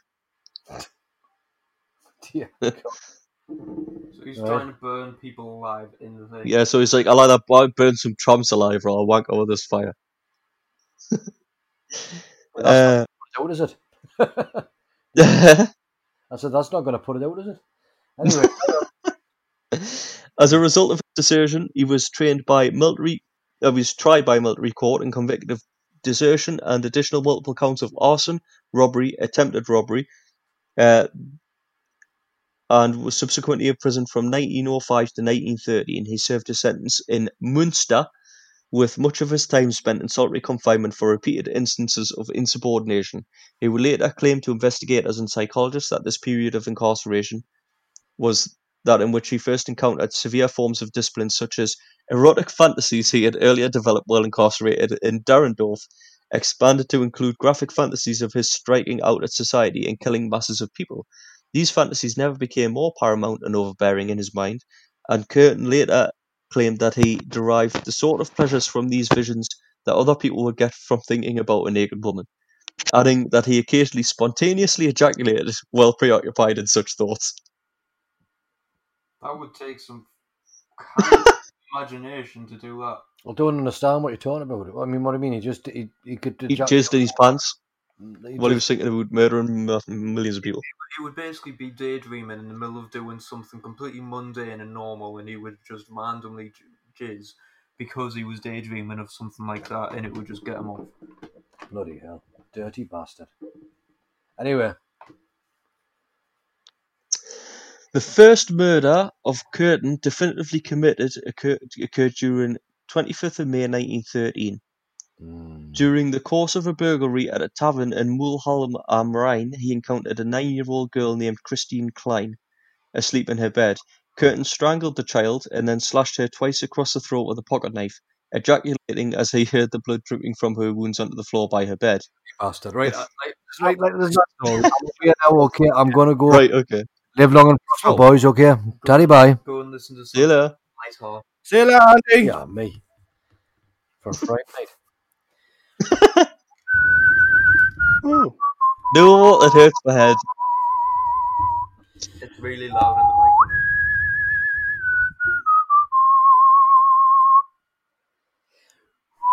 Please stop if it's too accurate. We might get taken off air for copyright. Oh, God, yeah.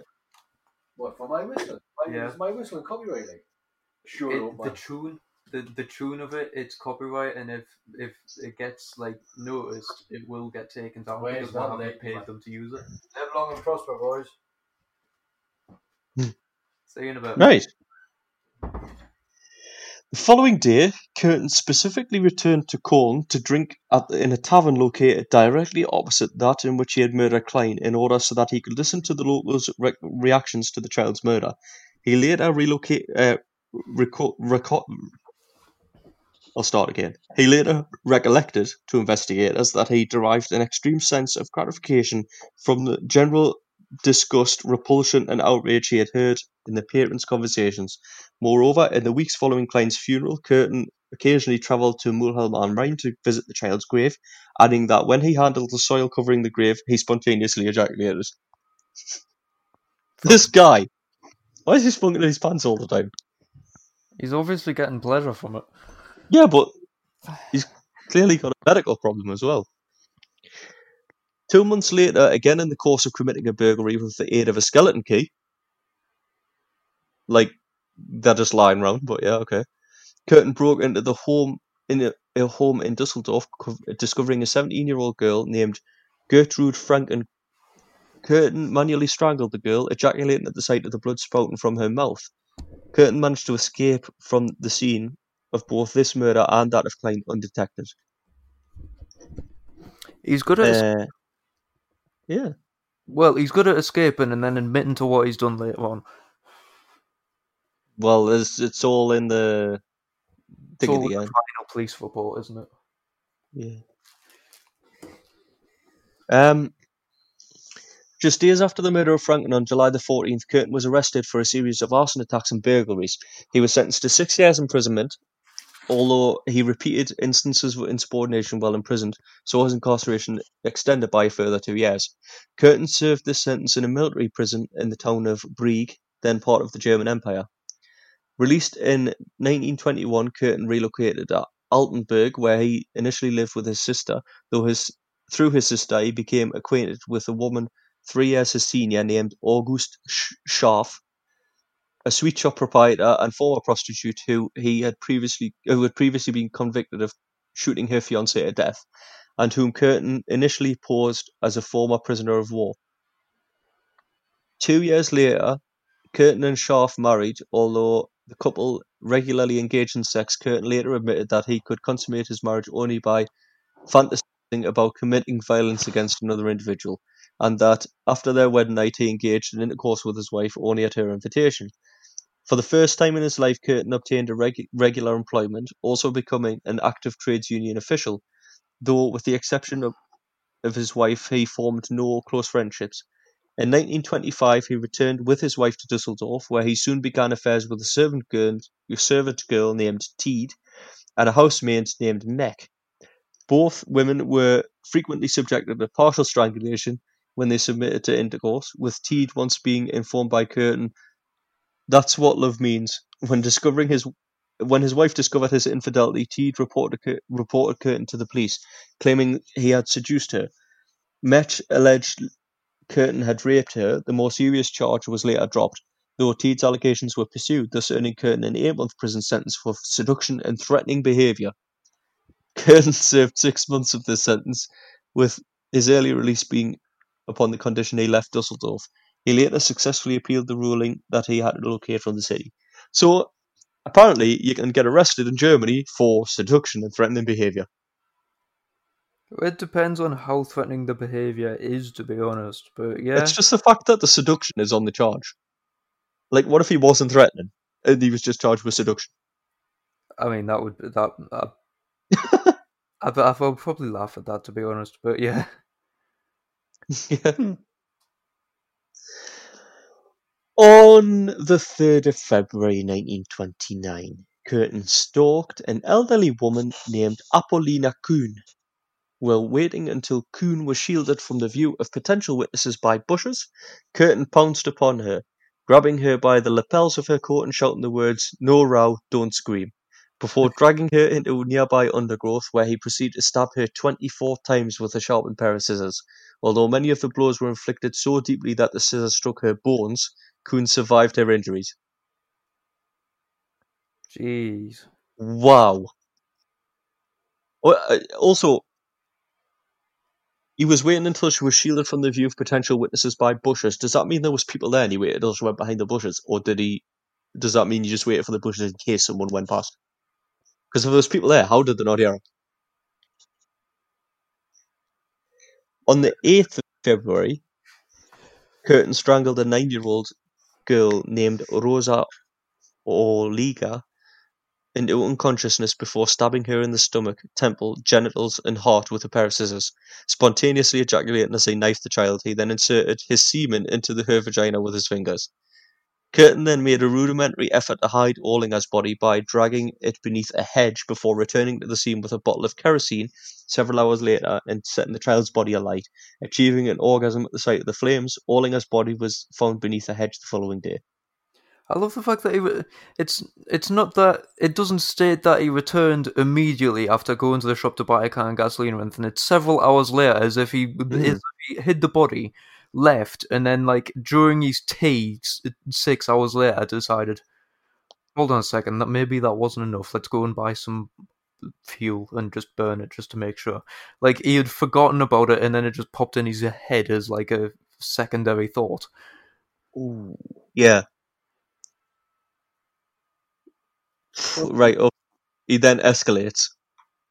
Five days later, on the 13th of February, Kürten murdered a 45 year old mechanic named Rudolf Schreier in the suburb of Flingern Nord, stabbing him 20 times, particularly about the head, back, and eyes. Following the discovery of Schreier's body, Kürten returned to the scene of the murder to converse with police, falsely informing one detective that he had heard about the murder via telephone. So yeah, he then rocked up the scene, and just started talking to the police, like, "Oh yeah, what's going on?" Uh, yeah, yeah. I After suppose he'd stabbed the guy in the eyes. I mean, that's kind of one way to cover your tracks is to is to have an alibi of why you might know that something's there. Oh yeah, so someone phoned us telling us about the situation, well, and like we tried to phone the police, but you were already here, type thing, or something like that. I suppose it's one way to have a bit of an alibi of I kind of know what happened because someone my, my friend saw a little bit of it and told me over the phone. Hmm. So it's Yeah. not too, it's not too bad. It's not the smartest idea, but it's not too bad compared to some of the other stuff. Hmm. Um, despite the differences in age and sex of the three victims, and the fact that all three crimes had been committed in the same district of Dusseldorf, they're all being committed at dusk. Each victim had had received multiple stab wounds, which likely inflicted a rapid succe- succession. Every murder involved at least one wound to the temple. The absence of a common motive, such as robbery, in every case led investigators to conclude that the same perpetrator had committed all three attacks. Furthermore, the seemingly random selection of these victims led the criminologists to remark as to the abnormal nature of the perpetrator. Although Kürten did attempt to strangle four women between March and July of 1929, one of whom he claimed to have thrown into the Rhine River, he is not known to have killed any further victims until the 11th of August when he raped, strangled, then repeatedly stabbed a young woman named Maria Hahn. Kürten had first encountered Hahn, who he described as a girl looking for marriage, on the 8th of August, and he had arranged to take her on a date to the Neanderthal district of Dusseldorf. The following Sunday, after several hours in Hahn's company, Kürten lured her into a meadow in order so that he could kill her. He later uh, he, he later admitted that Hahn had repeatedly pleaded with him to spare her life as he alternately strangled her, stabbed her in the chest and head, sat astride her body waiting for her to die. Hahn died approximately one hour after Kürten begun attacking her. Fearful his wife might collect, connect the bloodstains she noted on his clothes with Hahn's murder, Kürten then buried her body in a cornfield, only to return to her body several weeks later with the intention of nailing her decomposed remains to a tree in a mock crucifixion to shock and disgust the public. However, Hahn's remains proved too heavy for Kürten to complete this act.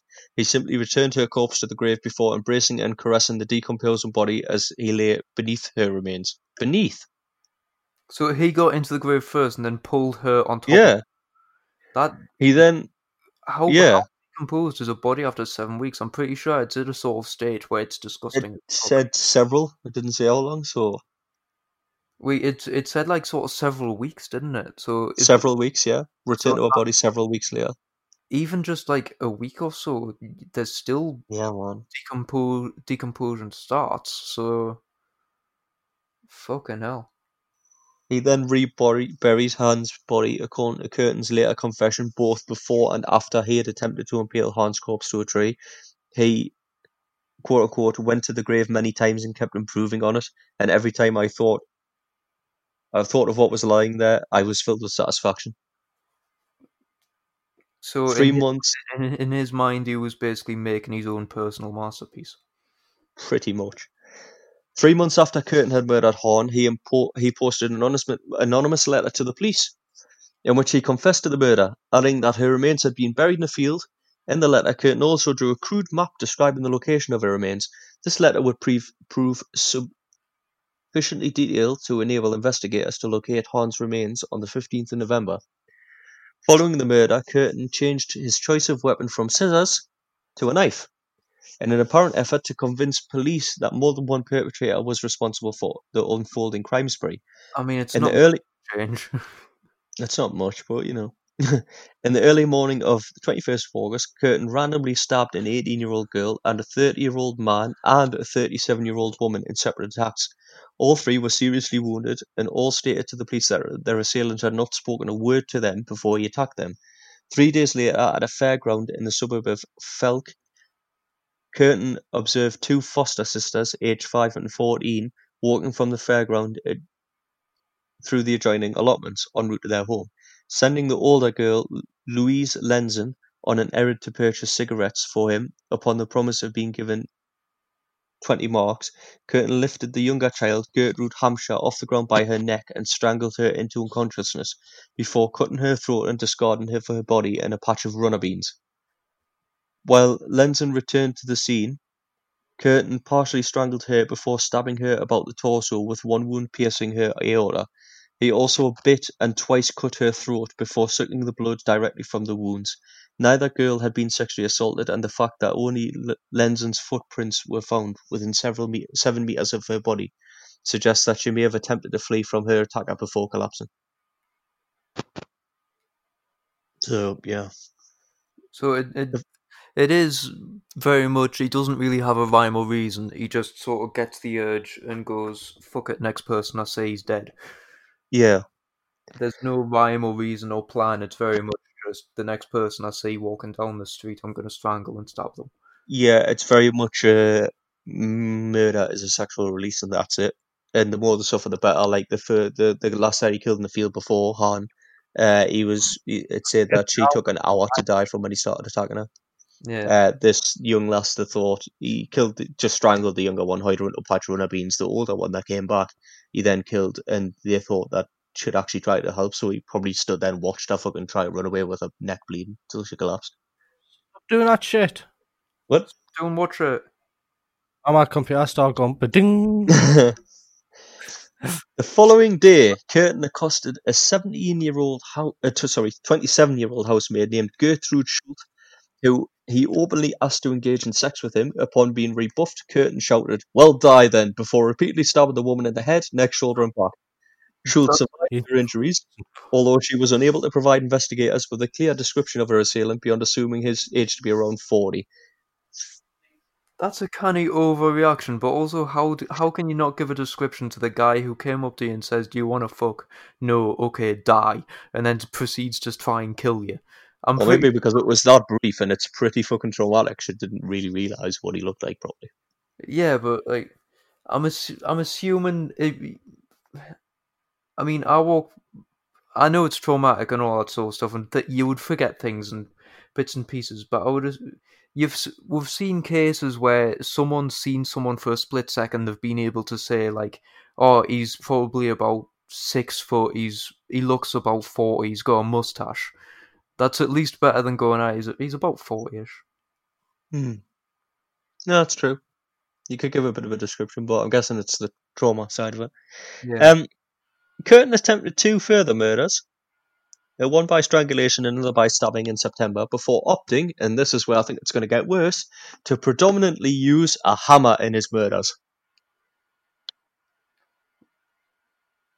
Oh, did he realize? Did he realize that it was too much work to strangle them and then stab them? So he thought, "I'll skip us. I'll skip both steps and just bludgeon them. It's easier." All I know, I feel like if this guy stabbed people with scissors with enough force to reach the bone, then the hammer's probably going to be worse. Yeah, I get the feeling the hammer's probably caving skulls in. Yeah. On the evening of the 30th September, Kürten encountered a 31 year old servant girl named Ira Rutter at Dusseldorf station. He successfully persuaded Rutter to accompany, accompany him to a cafe, then for a walk through the local Hofgarten close to the Rhine River. At this location, he repeatedly struck her about the head with a hammer, both before and after he had raped her. At one stage in this assault, Ruta regained consciousness, began pleading with Kürten to spare her life. In response, he simply gave her an, uh, gave her other hammer blows to the head and misused her. Eleven days later, on the 11th of October, he encountered a 22-year-old servant girl named Elizabeth Droria outside a theatre. As had been the case with uh, Ruta, she agreed to accompany Kürten for a drink at a cafe before the pair took a train to Grafenberg, with a view to walk alongside the Klein Dussel River, where she was struck once across her right temple with a hammer, then raped. Curtin struck her repeatedly about the head and both temples with his hammer and left her for dead. Droria was found at 6:30 a.m. the following morning. Although she died from her injuries the following day without awakening from the coma in which she was discovered, on the 25th of October, Kürten attacked two women with a hammer. Both survived, although this, in the second instance, this was only because the hammer broke in the attack. So one is, pro- is he's probably using cheap shit. So a cheap hammer. Kyle Smith talking about the quality of his hammer. and Oh, he hit them so hard that he snapped the wooden handle. well, there's the issue because he's hitting them hard, but they're also surviving after the hammer. So I'm wondering. yeah. I'm wondering, is he actually hitting them hard, or is he just hitting them enough that it causes damage, but he's not actually that strong? I'm wondering, from the sounds of it, he sounds like he's a charismatic guy that's at least half decent looking because he's managing to lure these people away. But it also sounds like he's not that strong because even though he managed to plunge a pair of scissors to the bone, he's not managing to do that much damage with a hammer. So it sounds like he sort of got the he's got thrust and force, but he doesn't have the brute force to use a bludgeoning weapon. So The swing, yeah, yeah, I get, I get you there.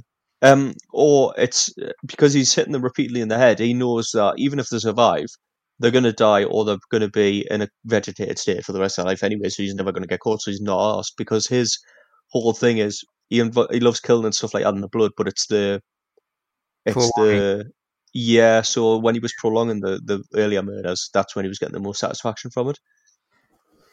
yeah, So, uh, yeah. I- yeah, but the, get better equipment. On I'm- the seventh, I know I'm um, making light, I know I'm making a bit of a light and light-hearted thing and a bit of a joke about it. I'm not, I'm not being evil there anything. I'm just trying to lighten the mood because this is a very dark episode, like me dad said. This is mad though. On the 7th of November 1929, he encountered a five year old girl named Gertrude Alberman in the fin- Flingern district of Dusseldorf. He persuaded the child to accompany him to a section of deserted allotments where he seized her by the throat and strangled her, stabbing her once in the left temple with a pair of scissors as he did so. When Alberman collapsed to the ground without a sound, Kürten stabbed the child 34 further times in the temple and chest before placing her body in a pile of nettles close to a factory wall. So he gave up on using his hammer and went back to his trusty scissors. But stabbed in the temple, though, man. Yeah, I mean, it takes some force to if it if he managed to get through the skull, it takes some force to get through that because it's one the. I know it's It's It might- supposed to be the strongest, but it's it's if he's stabbing in the temple, then the point is that's a weak point. So it's there's there is a a, a weakness there, Yeah. and it's easier to break through. there is a there is a weakness and it is a bit easier to break through, but also to be able to do it. I mean, I don't know whether he was specifically aiming for it or anything, but to specifically aim for that weak point, especially from the history of this guy, is extremely fucking accurate and extremely precise. Hmm. Yeah. Hmm. I just want to. I just, I just want to add in at this point. Anybody who's listening, don't try this at home. This is education. this is Yeah. sort of a.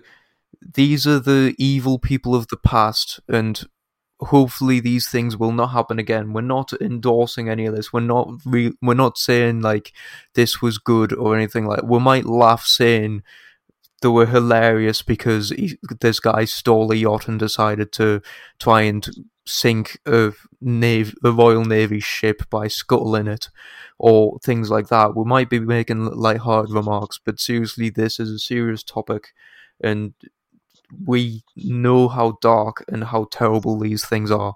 Do not try or endorse or think lightly of any of this because these are some of the darkest things in history. I've just put in chat um, The picture, picture of him. Yeah. You see, he look He's got a he's got a Hitler tash. He does have a Hitler tash. He looks like an affluent businessman. He looks like a wealthy businessman, so it's entirely possible that he was luring them away with the promise of basically making them a bit of wealth, whether it was either from a quick fix or being like, I'm a wealthy person, do you want to become mine and I'll make your life easy for the rest of your life type thing. Yeah. He, he does look like the in the pictures at least, he looks like an affluent businessman who is who has quite a bit of money behind him and has probably got a bit of wealth. I don't know if he actually was or not, but it, the presence that he has there is very much. I own a company. I can make you wealthy. Yeah. So, um, yeah. So, so I'll, I'll, I'll kind of flick through because now it's about his arrest and investigation. So, After this one, show will end because we've been going for like three hours in this recording so far. I think. can do. Yes, it's the longest episode we've ever done. Yeah. It can be cut though. It can be. Well, a- a- apart from when we tried to do uh, streaming on Twitch, and it took like two hours just to set up. Yeah. But yeah, Uh, yeah, but apparently, oh, I've skipped ahead a bit too much. Sorry. Uh, the murder proved to be his final attack, although he did engage in a spate of non-fatal hammer attacks and attempted strangulations between February and May 1930, maiming ten victims in these assaults. All recipients survived, and many were able to describe the attack to police. On the 14th of May, an unknown man approached a 20-year-old woman named Maria Budlick at Dusseldorf station. Uh, discovering Budlick had travelled to Dusseldorf from Cologne in search of lodgings and employment, he offered to direct her towards a local hostel. Budlick agreed to follow the man, although she became apprehensive when he attempted to lead, to lead her through a scarcely populated park. The pair began to argue, whereupon another man approached the duo, ask her, asking whether Budlick was being pestered by her companion. When Budlick nodded, the man with whom she had been arguing simply walked away. The identity of that man who was obs- uh, who ostensibly came to Budlick's aid was Peter Kürten. So, in a twist there, I thought he was leading her astray, but it wasn't. It was him that went and helped her. Hmm. Uh, Kürten invited the distressed young woman to his apartment and, and on the Mettmannerstrasse and began to eat and drink before Budlick, correctly deducing the underlying motive for Kürten's hospitality, stated that she was uninterested in engaging with sex with him. Kürten calmly agreed and offered to lead Budlick to a hotel, although he insisted he instead lured her to the Grafenberg woods, where he seized her by the throat and attempted to strangle her as he raped her. When Budlick began to scream, Kürten realized his grasp on her throat, uh, released his grasp on her throat before allowing her to leave. He did not. Re- uh, Budlick did not report this assault to the police, but described her ordeal in a letter to a friend. Although she addressed the letter incorrectly as such, the letter was opened by the post office clerk on the 19th of May. Upon reading the contents of the letter, the clerk forwarded the letter to the Dusseldorf police. The, why is the fucking post office clerk reading people's name, mail? mail? Yeah, what, what, one, why is he opening it, but also, Oh, this is the wrong address. I'll just read it. but also literal definition of out of the out of the frying pan into the fire. Yeah. Um. uh, the letter was read by Chief Inspector Gennat, who assumed that there was a slim chance Budlick's assailant might be the Dusseldorf murderer. Chief Inspector Gennat re- interviewed Budlick, who recounted her ordeal, further divulging one of the reasons Kürten had spared her was because she had falsely informed him that she could not remember his address. She agreed to lead the police to Kürten's home on the Mettmanner Strasse, and when the landlady of the property led Budlick into room 71, Budlick confirmed to the chief inspector Gennat that this was the address of her assailant. The landlady confirmed to the, spe- the to the chief inspector that the tenant's name was Peter Kürten. Although Kürten was not at home when Budlick and the chief inspector Gennat searched his property, he spotted the pair in the communal hallway and promptly left. Knowing that his identity was now known to the police and suspecting they may also have connected him to the crimes committed by the vampire of Dusseldorf, Kürten confessed to his wife that he had raped Budlick and that because of his previous convictions he may have served 15 years penal labour. With his wife's consent, he found lodgings at the Adlerstrasse district of Dusseldorf and did not return home until the 23rd of May. Uh, upon returning home, he confessed to his wife that he was the vampire of Dusseldorf. With Kürten's full consent, he urged his wife to collect the substantial reward for his capture. August Kürten contacted the police the following day with the information provided to the detectives. Kürten's wife explained that although she had not known her husband had repeatedly been imprisoned in the past, she was unaware of his culpability to any murders. She then added that her husband had confessed to her this culpability in the Dusseldorf murders and that he was willing to likewise confess to the police. Furthermore, he was to meet her outside of St. Rochus Church later that day. That afternoon, Kürten was arrested at gunpoint. Uh, from then on, he freely admitted it, um, and totally admitted to 68 crimes, including 10 murders and 31 attempted murders. Um, he made no attempt to excuse his crimes, but justified them upon basis of what he saw as the injustices he encountered through his life. Nonetheless, he would uh, he was adamant that he had not tortured any of his child victims. Kürten, I mean, picking them up by the neck and stabbing them in the temples, pretty much torturing them. He also admitted, depends on how quickly it was, though, because it, it, also you got to think in his mind the torture was the hour long and all that sort of stuff, hmm, and the the um the rape and stuff. So in his mind, he probably didn't torture them. He, probably just gave them a swift death in his mind because it wasn't as brutal or as prolonged as the others. Kürten also admitted to both investigators and psychiatrists that the actual sight of the victim's blood was on many occasions sufficient to bring him to orgasm, and that on occasion, if he experienced ejaculation in the sight of in the act of strangling a woman, he would immediately become apologetic to his victim, proclaiming, "That's what love is all about." He further claimed to have drunk the blood from the throat of several victims, from the temple of another, and to have licked the blood from a third victim's hands. In these instances, he drank so much blood from the neck, or in one of these instances, he drank so much blood from the neck wound that he inflicted upon victim Maria Hahn in the park that he vomited. Kürten also admitted to have having decapitated a swan in the spring of 1930 in order so that he could drink the blood from the animal's neck, achieving ejaculation in the process. So he had the world's largest case of post-nut clarity by literally stopping murder because he came and realized what he was realized that he was doing something wrong. That's the like. If there was ever a case to say men should never deci- do any decisions before, I think that's probably a good case. Yeah. I mean, not a good case, but you know what I mean. That's ridiculous. Um, why a swan? What made him th- well, out of all these? Why randomly a swan? I don't know. Uh, the psychological study, as he awaited his trial and execution, Said he was fucking. nuts. Dr. Carl Berg, in the interview, stated that his primary motive in committing any form of criminal activity was one of sexual pleasure, that he began to associate, associate sexual excitement with violent acts and the acts and the sight of blood via indul- indulging in both daydreams and masturbation fantasies, particularly when he had been isolated from human contact. The majority of his assaults and murders had been committed when his wife had been working evenings. The number of stabs or bludgeons, bludgeoning wounds Kürten inflicted upon each victim had varied depending on the length of time it had, the, the length of time it had taken him to achieve orgasm. Furthermore, the actual sight of his victim's blood had been integral to his sexual stimulation. Kürten further elaborated to Dr. Berg that once he had committed an attack or murder, the feeling of tension he experienced before the commission of the crime would be superseded by one of relief. In reference to the actual choice of weapon, he had stressed that although he had changed his actual method of attack to deceive investigators into believing they were seeking more than one perpetrator, the weapon he used was inconsequential in reference to his ultimate objective of seeing the victim's blood. Elaborating, he said, whether I took a knife or a pair of scissors or a hammer in order to see blood was a matter of indifference or mere chance. Often after the hammer blows, the bleeding victims moved and struggled uh, just as they did when they were throttled. He then further confided that although he had occasionally penetrated his female victims, that he had only done so to feign the act to feign the act of coitus as a motive for his crimes. He also confessed that many of his la- later strangulation victims had only survived his attacks because he had achieved or- orgasm in the early throes of the assault. Both Berg and other psychologists concluded that Kürten was not insane.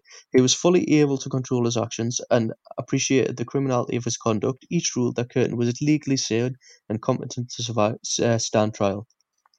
So he was actually trial because they said he wasn't insane. I suppose, in logically speaking, he wasn't insane. He was just a very specific kind of adrenaline junkie. Hmm. So does that mean we're not insane? We're just a special like adrenaline junkie. Don't compare us to him, please. But yeah, I'm not comparing us to him. I'm just saying that like basically just chasing a very specific high in a very specific format, which he I can I, I could see where he, where he's coming from. I'm intrigued by this guy. he could probably I thought he would be. he could probably find the same sort of release from other activities, like other extreme activities. But I think that's the one that he discovered first, and that's the one he kind of went with for the rest of his life, from the sounds of it. Because, I, uh, I mean, if if it was just for the thrill and for like the ejaculation all that sort of stuff, usually there's other there's other things like like stated it was usually when his wife was working nights and he, he basically couldn't be with his wife and things like that. So it does it does mean he can get pleasure from things. So Uh, In all fairness, there is like a sexual play called blood play, which in the BDSM culture it, it does has the same effect on people. You know, cutting up the partners during sexual activities, which does get them on a high and sexual gratification. yeah, it's just, it, it, it's just he took it to the max extreme that and it wasn't in a safe environment. Maybe the swan just forgot the safe word. for fuck's sake. have to add some humor into there. Okay, Swan, what's the safe word? Honk. Wrong one. I'm the queen. Uh, well, lads, it's getting a bit late. Hold on, just before you do. On the 13th of April 1931, he stood trial in Dusseldorf. He was charged with nine counts of murder, seven attempted murder, and was tried before presiding judge Dr. Rose. Kürten pleaded not guilty by reason of insanity to each of the charges. Aside from when delivering the testimony, Kürten spent the duration of this trial surrounded by a heavily guarded, shoulder high iron cage specifically constructed to protect him from the attack of the enraged relatives of his victims, and his feet were shackled whenever he was inside the cage. Makes sense. So he was in his own fucking special cage. And afterwards, um, on the evening of July 1st, 1931, he received his last meal. He ordered a Wiener Schnitzel, a bottle of white wine, and fried potatoes. He ate the entire meal before requesting a second helping. Prison staff decided to grant his request. At 6 o'clock in the morning on July the 2nd, Peter Kürten was executed by Karl Gröpler with the guillotine in the grounds of the Klingelpütz prison in Cologne. He walked unassisted to the guillotine, flanked by the prison psychiatrist and a priest.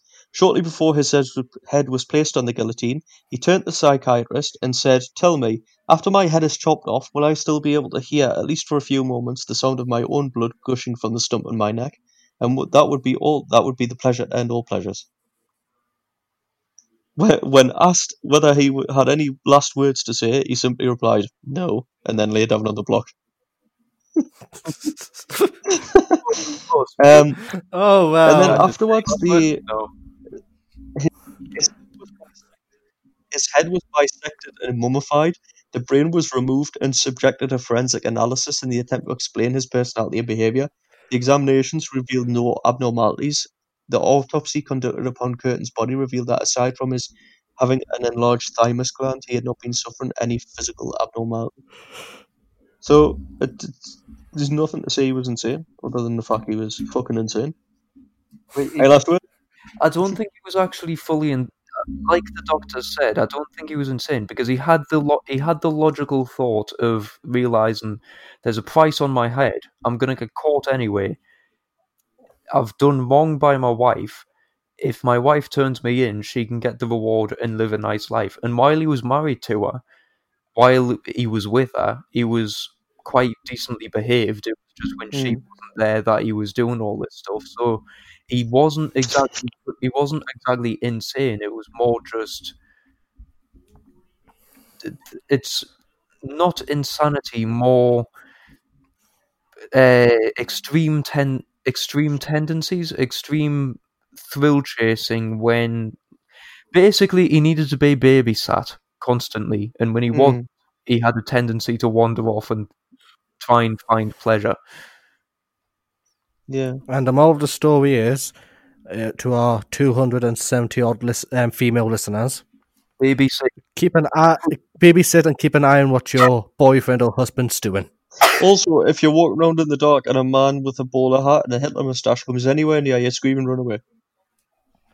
Well, if it's Charlie Chaplin, and He's if dead, and if he And did, you're been haunted. If said person decides that on upon your first meeting with them, you're going to go on a train journey to the fucking coast or wherever, you don't go on a fucking train journey with them because that's just bloody moronic. Yeah. I find it quite uh, h- hilarious. Uh, a German guy of a Hitler tash asking young women to go on a train ride. God's sake, Why Jay, is that funny? that is a fucking stretch. I Also, this was before Hitler, so it wasn't a Hitler tash at the time. It was a pencil moustache. it was just a fashionable pencil mustache. Yes. Yeah, so what, part two next? No, it's not part two next week. We've got other plans next week. Unfortunately, um, the rest of the other topics aren't going to be sh- um, talked about. Nor is the game going to be played because of we had like an hour special of the Zodiac. Well, you can keep that game and we can do it at a later date. And I'll talk to Kyle about Alexander Pichushkin. What was the game? And I Oh, heard that there was going to be a mini game kicked us in the face. and then there was no game. My foot's gone numb because I've been sitting cross-legged this entire time. What was the game? Uh, you find out the game in part two, which is going to be revealed probably in January. Yeah, Oh, bitch. Serial Killers episode part two coming soon, January 2021. 2021. Right, yo. Well, you got to start the year at a fucking high, as in Oh. darkest fucking depths of our Oh, Jay will probably start the year high if he gets his own way. yeah, but I am a good boy. Yeah. Radio. Has anyone got any last words before we get capitated? I'm hungry.